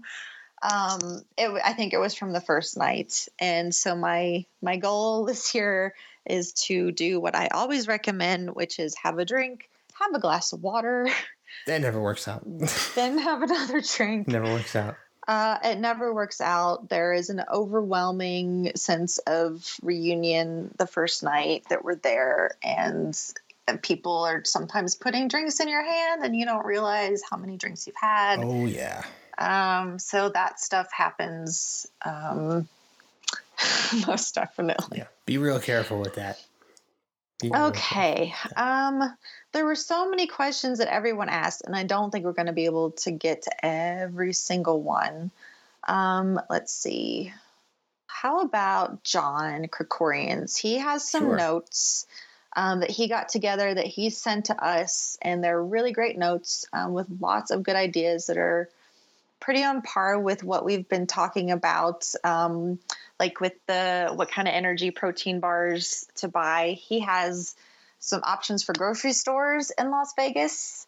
Um, there's Smith's, which is pretty much a Kroger's, uh, a Trader Joe's, an Albertsons, a Vons, which is apparently Safeway, and Sprouts and Whole Foods. So there are a lot of options if you're able to grab a cab or an Uber um, and pop over to a grocery store to get stuff. It looks like there's a lot of options here. I shop at Sprouts personally. Um, so I that's great because I could go and get my energy bars there and fruit and everything else. Um, and we were talking the other day about different places to go. Um, there's the the little hall con that we've been talking about, um, which technically now it's not in the hall con uh, since creation announced everywhere that they will not be allowing anyone past those checkpoints um, that they've had. So uh, people who don't have tickets are still going to try to come and do other things outside of the convention and then come hang out with us at night. Mhm. Um, so I did not realize that there is a pinball museum Yes, there in is. Vegas. Have you ever been to it? Yep. Did you know about it? oh my did. gosh. Tell us about it. It it's a lot of fun. It, it's a lot of fun. A lot of uh, older vintage fixed up machines as well as some of the newer stuff. And it, it's a, if you're a pinball fan, it's something to behold. I don't want to spoil too much of it, and I know you can look it up online, but I would I would say do do not look up the pictures online. Just just kind of go, go. and and walk in and be awed by it. That sounds really cool. We have a few different pinball players uh, among our family tree, so that is definitely something. I mean, I I I'm not a big pinball player. I'm a novice, but it's something I would definitely check out. And it looks like um, admission is free, and then you pay to play the games, and they're all playable. So, ah, that's really cool. Um, the Mandalay Bay Resort has Shark Reef Aquarium, which I have been to. It is so cool. Um, it was kind of like a little guided tour, but you had a little um, recorder thing telling you. That's terrible of me. Um, like a little audio tour that you wore headphones, and then you had a little remote type thing. And when you went to the different exhibits, it would start telling you about each one. Mhm. Have you ever been down there? I've been, but I haven't been to the into the the aquarium. Oh, it's so cool. And it's a really neat resort just to go check out. It is. You know, anytime I go to Vegas, I like to just do the the, the casino crawl Yep. and just spend a day going through all of them and checking things out. Um, but yeah, the Shark Reef Aquarium is really, really cool. And I think the admission is somewhere $20 and under. Um, and you can find coupons for it. So you can do it um, even more cheaply. Uh, Atomic Testing Museum, which I don't know exactly where it is, um, but it sounds really fun. I haven't been there either. yeah it would i think i've like seen pictures from people who have gone um but it's definitely idea there's there's a mob museum which is also supposed to be really good that i did not know existed Yeah, Craig's been there. He likes that. Okay uh Does he list the Neon Museum on there? no and that that's one i was going to mention because that's something that our little tricorder team has discussed doing You on have monday to go. Yeah, I've never been. I see everyone's pictures, and I, I wish so I could go. So if we should definitely do it. So Um, good. Anybody's welcome to come who can get there. Um, but yeah, there's that, and then there is. So, real quick though, before we move on, just in case anybody doesn't know what it is, so the Neon Museum is a a small uh, little outdoor uh, promenade where they rescue and resuscitate old Vegas neon and lighted signs from old casinos and restaurants and resorts that are no longer there, and it is like this slice of history that is just amazing. Yeah, Just to witness and go at night yeah. go at night because they oh turn gosh. they turn they turn the lights on and you can just That's see these gorgeous signs i actually have some uh, on my facebook page but i can cross post some uh, into the unofficial facebook group if anybody wants to see them they're really cool Yeah, I'm always super envious when when I see people that go. It's always been on my list, and it just never happens because every time I'm in Vegas, I just stay at the Rio the whole time. uh, um, alternate reality comics is that the comic store that you mentioned, or is that a different one? it is it uh, the one on fremont street i can't remember the name of it yeah, he doesn't say. It just says best comic shop in town, um, and a really awesome restaurant across the street. But there, I mean, there's a lot to check out. There's like the Pawn Stars shop. If Been anybody there, yeah. watches that, you know, that's been on my list to do that I didn't. that's way off strip though by the Um, way Yeah, yeah. And um, Count's Kustoms, I think. I'm just thinking of all these shows that I watch. Yeah. Um, oh, you know what? By the way, anybody speaking of people who want to try these places out, like the Pawn Star shop, it's a very expensive cab ride oh, yeah. there and back. So Yeah. be very, very, very aware that if you're going to go there and you do not have your own transportation, it's going to cost you uh, Definitely. a, a, a pretty penny to get there and back. Yeah, you're probably gonna have to call a cab to get back too, because whereas on the strip you can walk around and just get in a cab, but yeah, I, I don't know if you can stand out front of the Pawn Stars shop and actually hope to get a cab in any but of a timely manner. You may have to call. Yeah. And you know, um, John mentions down here at the bottom of his notes talking about getting around town, and it's come up in chat recently is um, Lyft and Uber service, Mhm. um, which the cost he estimates is about one third the cost of a taxi. I don't know if that's quite on the dot. I mean, I, I- on I, I've never used Uber or Lyft. Well, truthfully, I, I I haven't used Uber out there. I've used Uber here, and the prices are okay. I would imagine, knowing the prices of cabs out there, that could very well be about accurate Okay. because cabs yeah, are it's true. super pricey. So he's got like estimate. So the estimate for an Uber from McCarran to the Rio is sixteen to twenty dollars plus a tip. When I usually go via cab, it's about twenty five to twenty eight with the tip, Hmm. and then I split that with a friend. so it, it just kind of depends on what you're doing, um, but it's definitely a good option, I think, for people who want to go. Um, to somewhere off strip Mm. um, that might be a, a less expensive route than than taking a cab. Bill Smith from Trek Geeks had a really good comment in one of the threads talking about Uber and Lyft and taxis and how you should always get their their information, like their taxi number, their ID code, in case you have to file a complaint. Um, I've been very fortunate in that regard uh, in Las Vegas. Whenever I have taken cabs, the drivers have always been very reputable and usually quite talkative. Yeah, yeah, mine have been really nice too. I haven't had a bad experience at all. Um, so I'm like I said, I'm okay with taking a cab. I find it to be super quick, and I find friends. Um, usually closer to the convention, people will post in the group, and we might have a separate thread just for people looking for a ride share.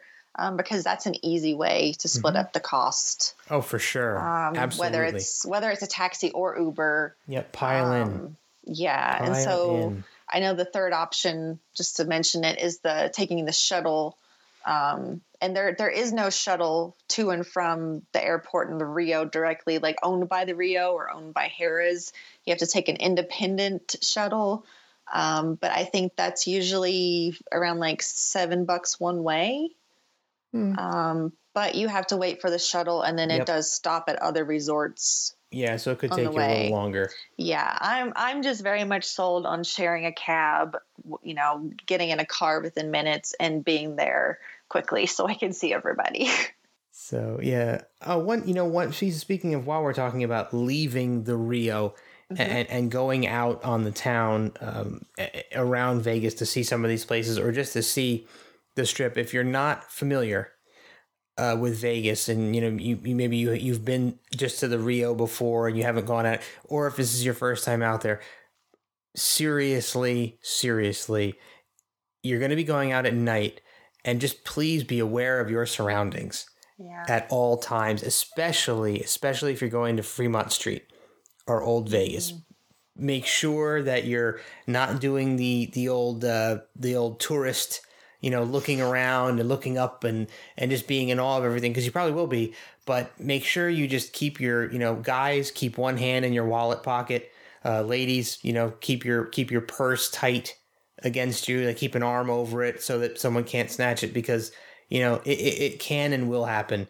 So I'm I'm serious. I this is a guy who's been to Vegas more than ten times. I believe it. I do believe it. I'm telling you, it's it's this. You're a little safer on the strip um, than you are downtown in Fremont. Just you know, just be real careful. Especially God, especially number one place to watch out is if you're on Fremont Street and you go down to see the canopy of lights that goes off you know at certain intervals yeah. once it gets dark there's a, a, whole canopy over the entire length of the street where they show like a video light show uh, one, i think it's once a half an hour uh, so it might be less frequent but it's at least once an hour probably a little bit more but everybody will stop everybody will look up for the duration of this uh, show which is a couple minutes and that is right prime time for people to go through the crowd and just snatch stuff because everyone's paying attention. The music is super loud. Everyone's yeah. staring up into the air. No one's paying attention. Yeah. And I, have just heard too many horror stories. So over be the careful. Yes. Set phasers to kill. Yes. Moral of the story. Let's. I, I, wanted to mention on a on a happy fun note here. Yes. Bring up the energy. Yes. Um, along with the places to go and see, we brought it up in one of the chat threads. I think I did. There is a Millennium Falcon bar. Where? Uh, I'm I'm not. Let me see if I can pull it up here. Um, it's not on the strip. I don't think. Yeah, hmm. Millennium Fandom Bar is what it's called. Hmm. It is a 900 Las Vegas Boulevard. Hmm. And I don't remember everyone who was talking in that thread, but there was chatter of maybe it was Desiree that was suggesting um, having an event there at some point. Um, hmm. Just having everybody go, so that might be something else that gets set up. I thought it would be really cool just to visit as a nerd.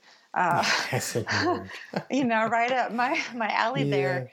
Um, so that's something new, and then you know, we've talked about the stuff that's in the Rio that you can do. Like there's going to be the Kiss mini golf, there's a bowling alley over the Gold Coast, um, stuff like that. But that is awesome, fun stuff.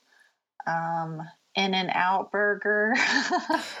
That's been brought up many times. We will we be there. talk, yeah, we could talk about food all day. I really appreciate the suggestions, but I think uh, there's just there's so many places to eat in Vegas. I am picking out In-N-Out Burger though because we don't have those in Denver. Everyone tells me it's good. It's good. Um, I haven't eaten. I don't even know the last time I ate fast food, but I am going to try it try it out so that I can say I have done that. Yes. Um, it's worth it. okay. It better live up to the hype. It will. Um, let's see. There another good tip is buying extra liquor. The cheapest place is Walmart. Really? Um, yeah, you can go there and pick everything up. There's a bit more specialized things at Lee's Liquor, that is a local chain and just a few blocks away on Rainbow and Flamingo. Um, yeah, it's not too far. So those are a lot of really good tips, Yeah. places to go, things to do. Yeah. Thanks, John. Um, but I wanted to jump. Were there any other questions that stood out to you? mm, not that I saw. Okay, I I know Desiree here commented about meeting people and uh, being shy and having a little bit of social anxiety. Mhm. And um, this one is really tough for me because although I am an introvert, I can be very extroverted and I'm not a very shy person. I will turn around and strike up a conversation with most anybody. And that is part of the story of Claire and I uh, that I heard her in a conversation behind me. I turned around, jumped in, and by the time we got up to check into our room, I was like, "Hey, do you want to get rooms close to each other?" And we did. And Claire is not the type of person that would ever have jumped out and recommended that or suggested that. um, so for me, it's it's easy, and I don't have a lot of advice you know, other than what we've already kind of talked about, which is just, you know, turn to the person next to you and say hi. Um, like Larry said, you know, if you've got a reserve seat, you're going to be sitting by the same people every day. You're going to be in lines for autographs, lines for photo ops. Everyone is a Star Trek fan. So, you know, try to turn and say hi. But that's not easy for anybody. Do you have any advice?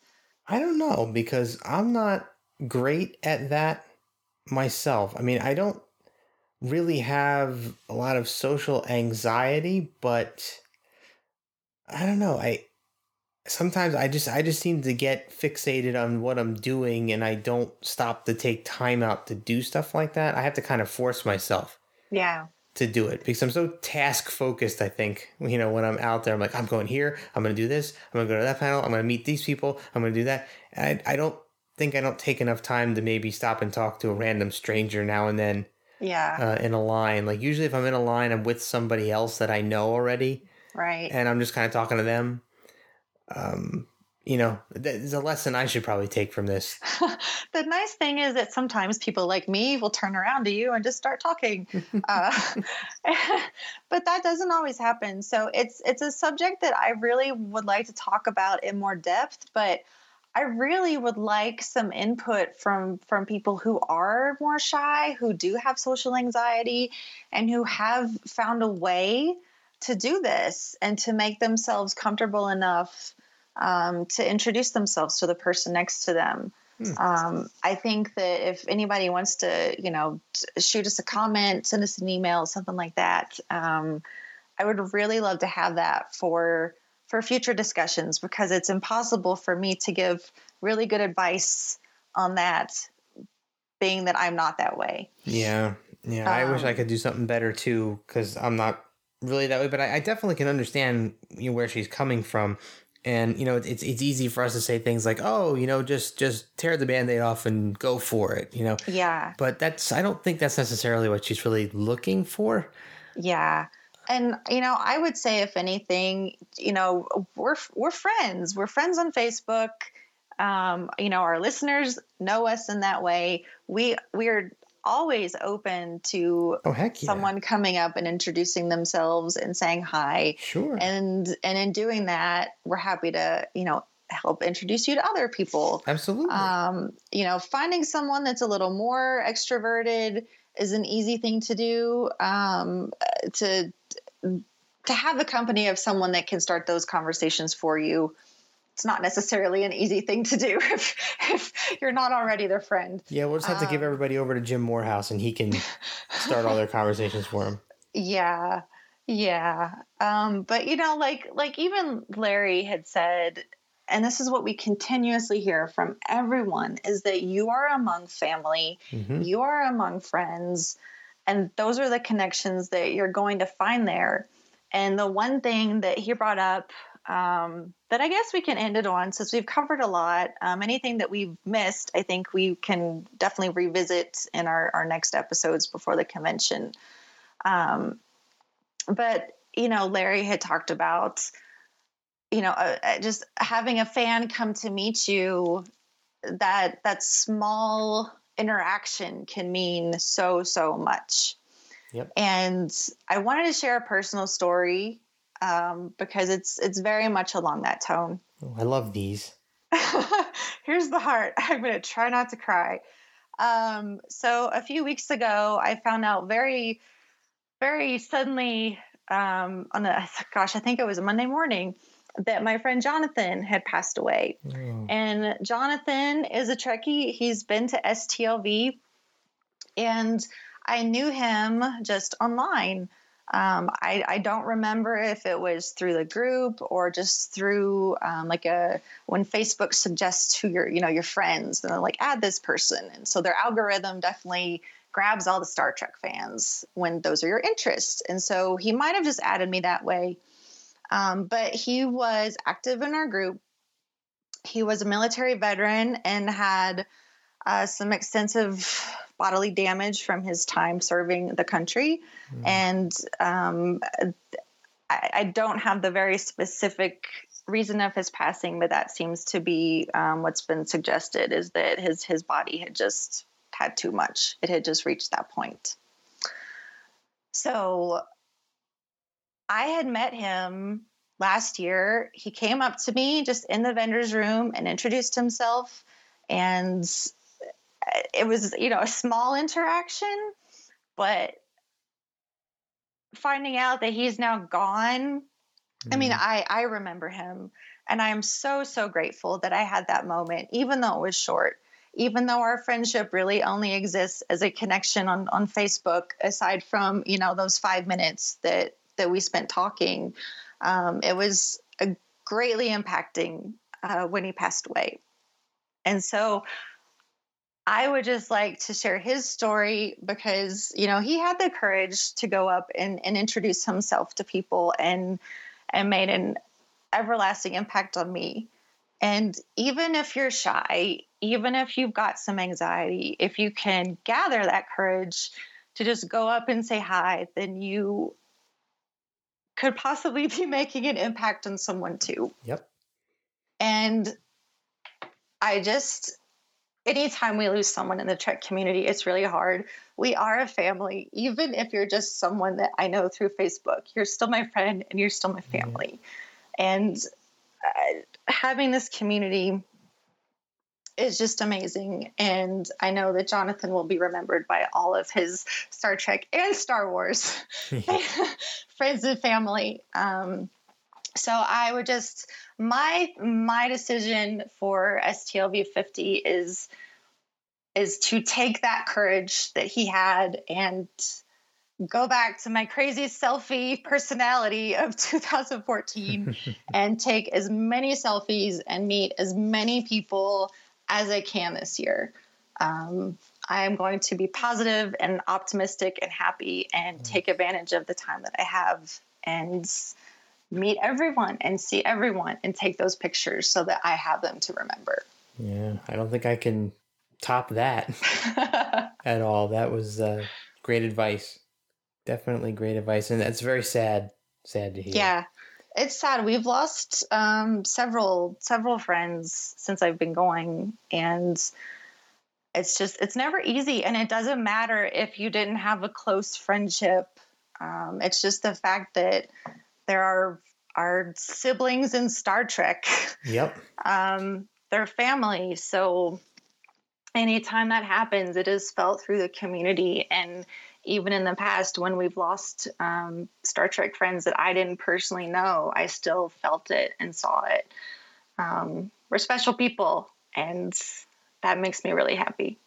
It's a lot to take in. It's a lot. It's to a lot about, to take you know? So we are, I think, our plans going forward. Um, sorry that it's just the two of us. I hope we have kept everyone entertained. I uh, think we've done a pretty good job. Being new to podcasting, this is my little worry. Um, but we are definitely going to do a cosplay episode. We have some vendors that may potentially come visit. hmm um, give us a little information about what's going down there. And I know that Jeff and I, at least, are very dedicated to getting out as many episodes as possible um, before the convention. Absolutely.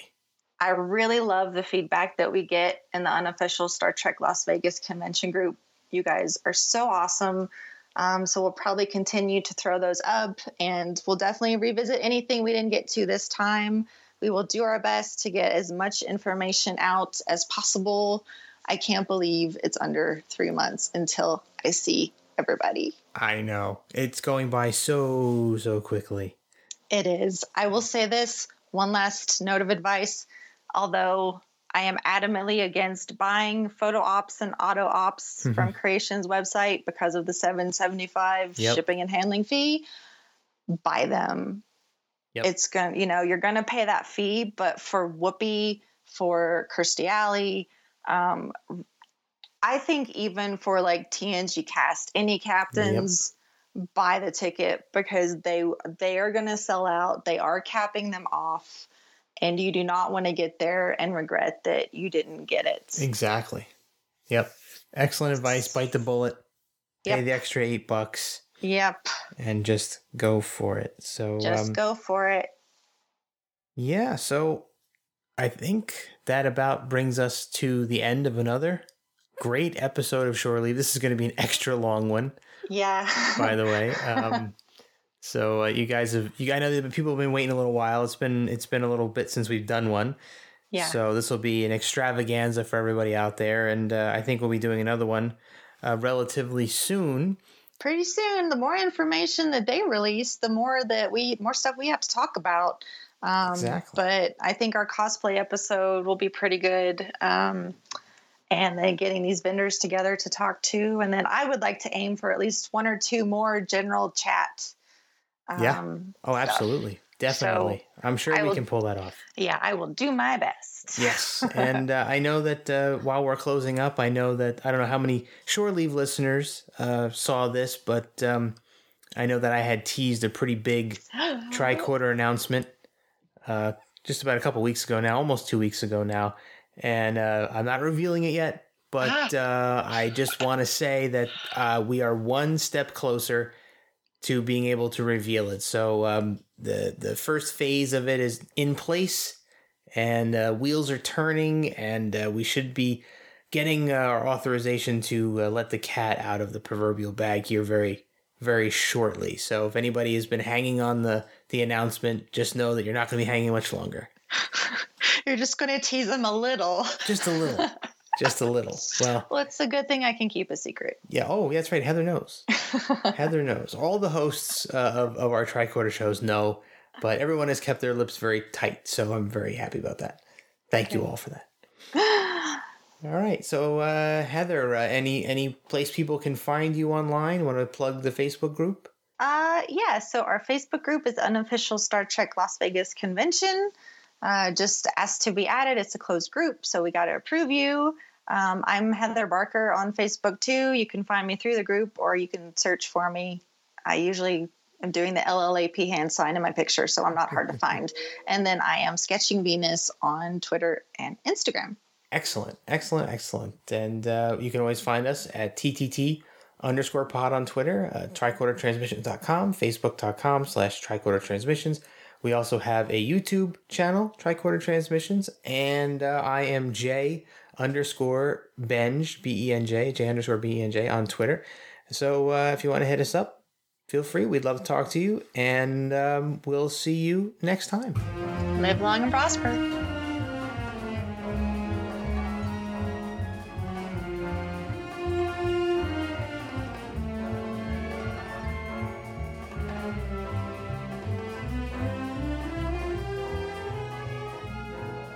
Hi there, thanks again for listening. If you're cruising the galaxy looking for even more Trek talk, why not visit our good friends Bill and Dan over at TrekGeeks.com? They've got a great podcast that covers a wide range of Star Trek topics, so you're sure to find something you'll love. And if you're in the mood for some awesome tunes, then you really need to head over to 5yearmission.net. The guys are writing a song for every episode of the original series, and each one is absolutely brilliant. So that's TrekGeeks.com and 5yearmission.net. Check them out today.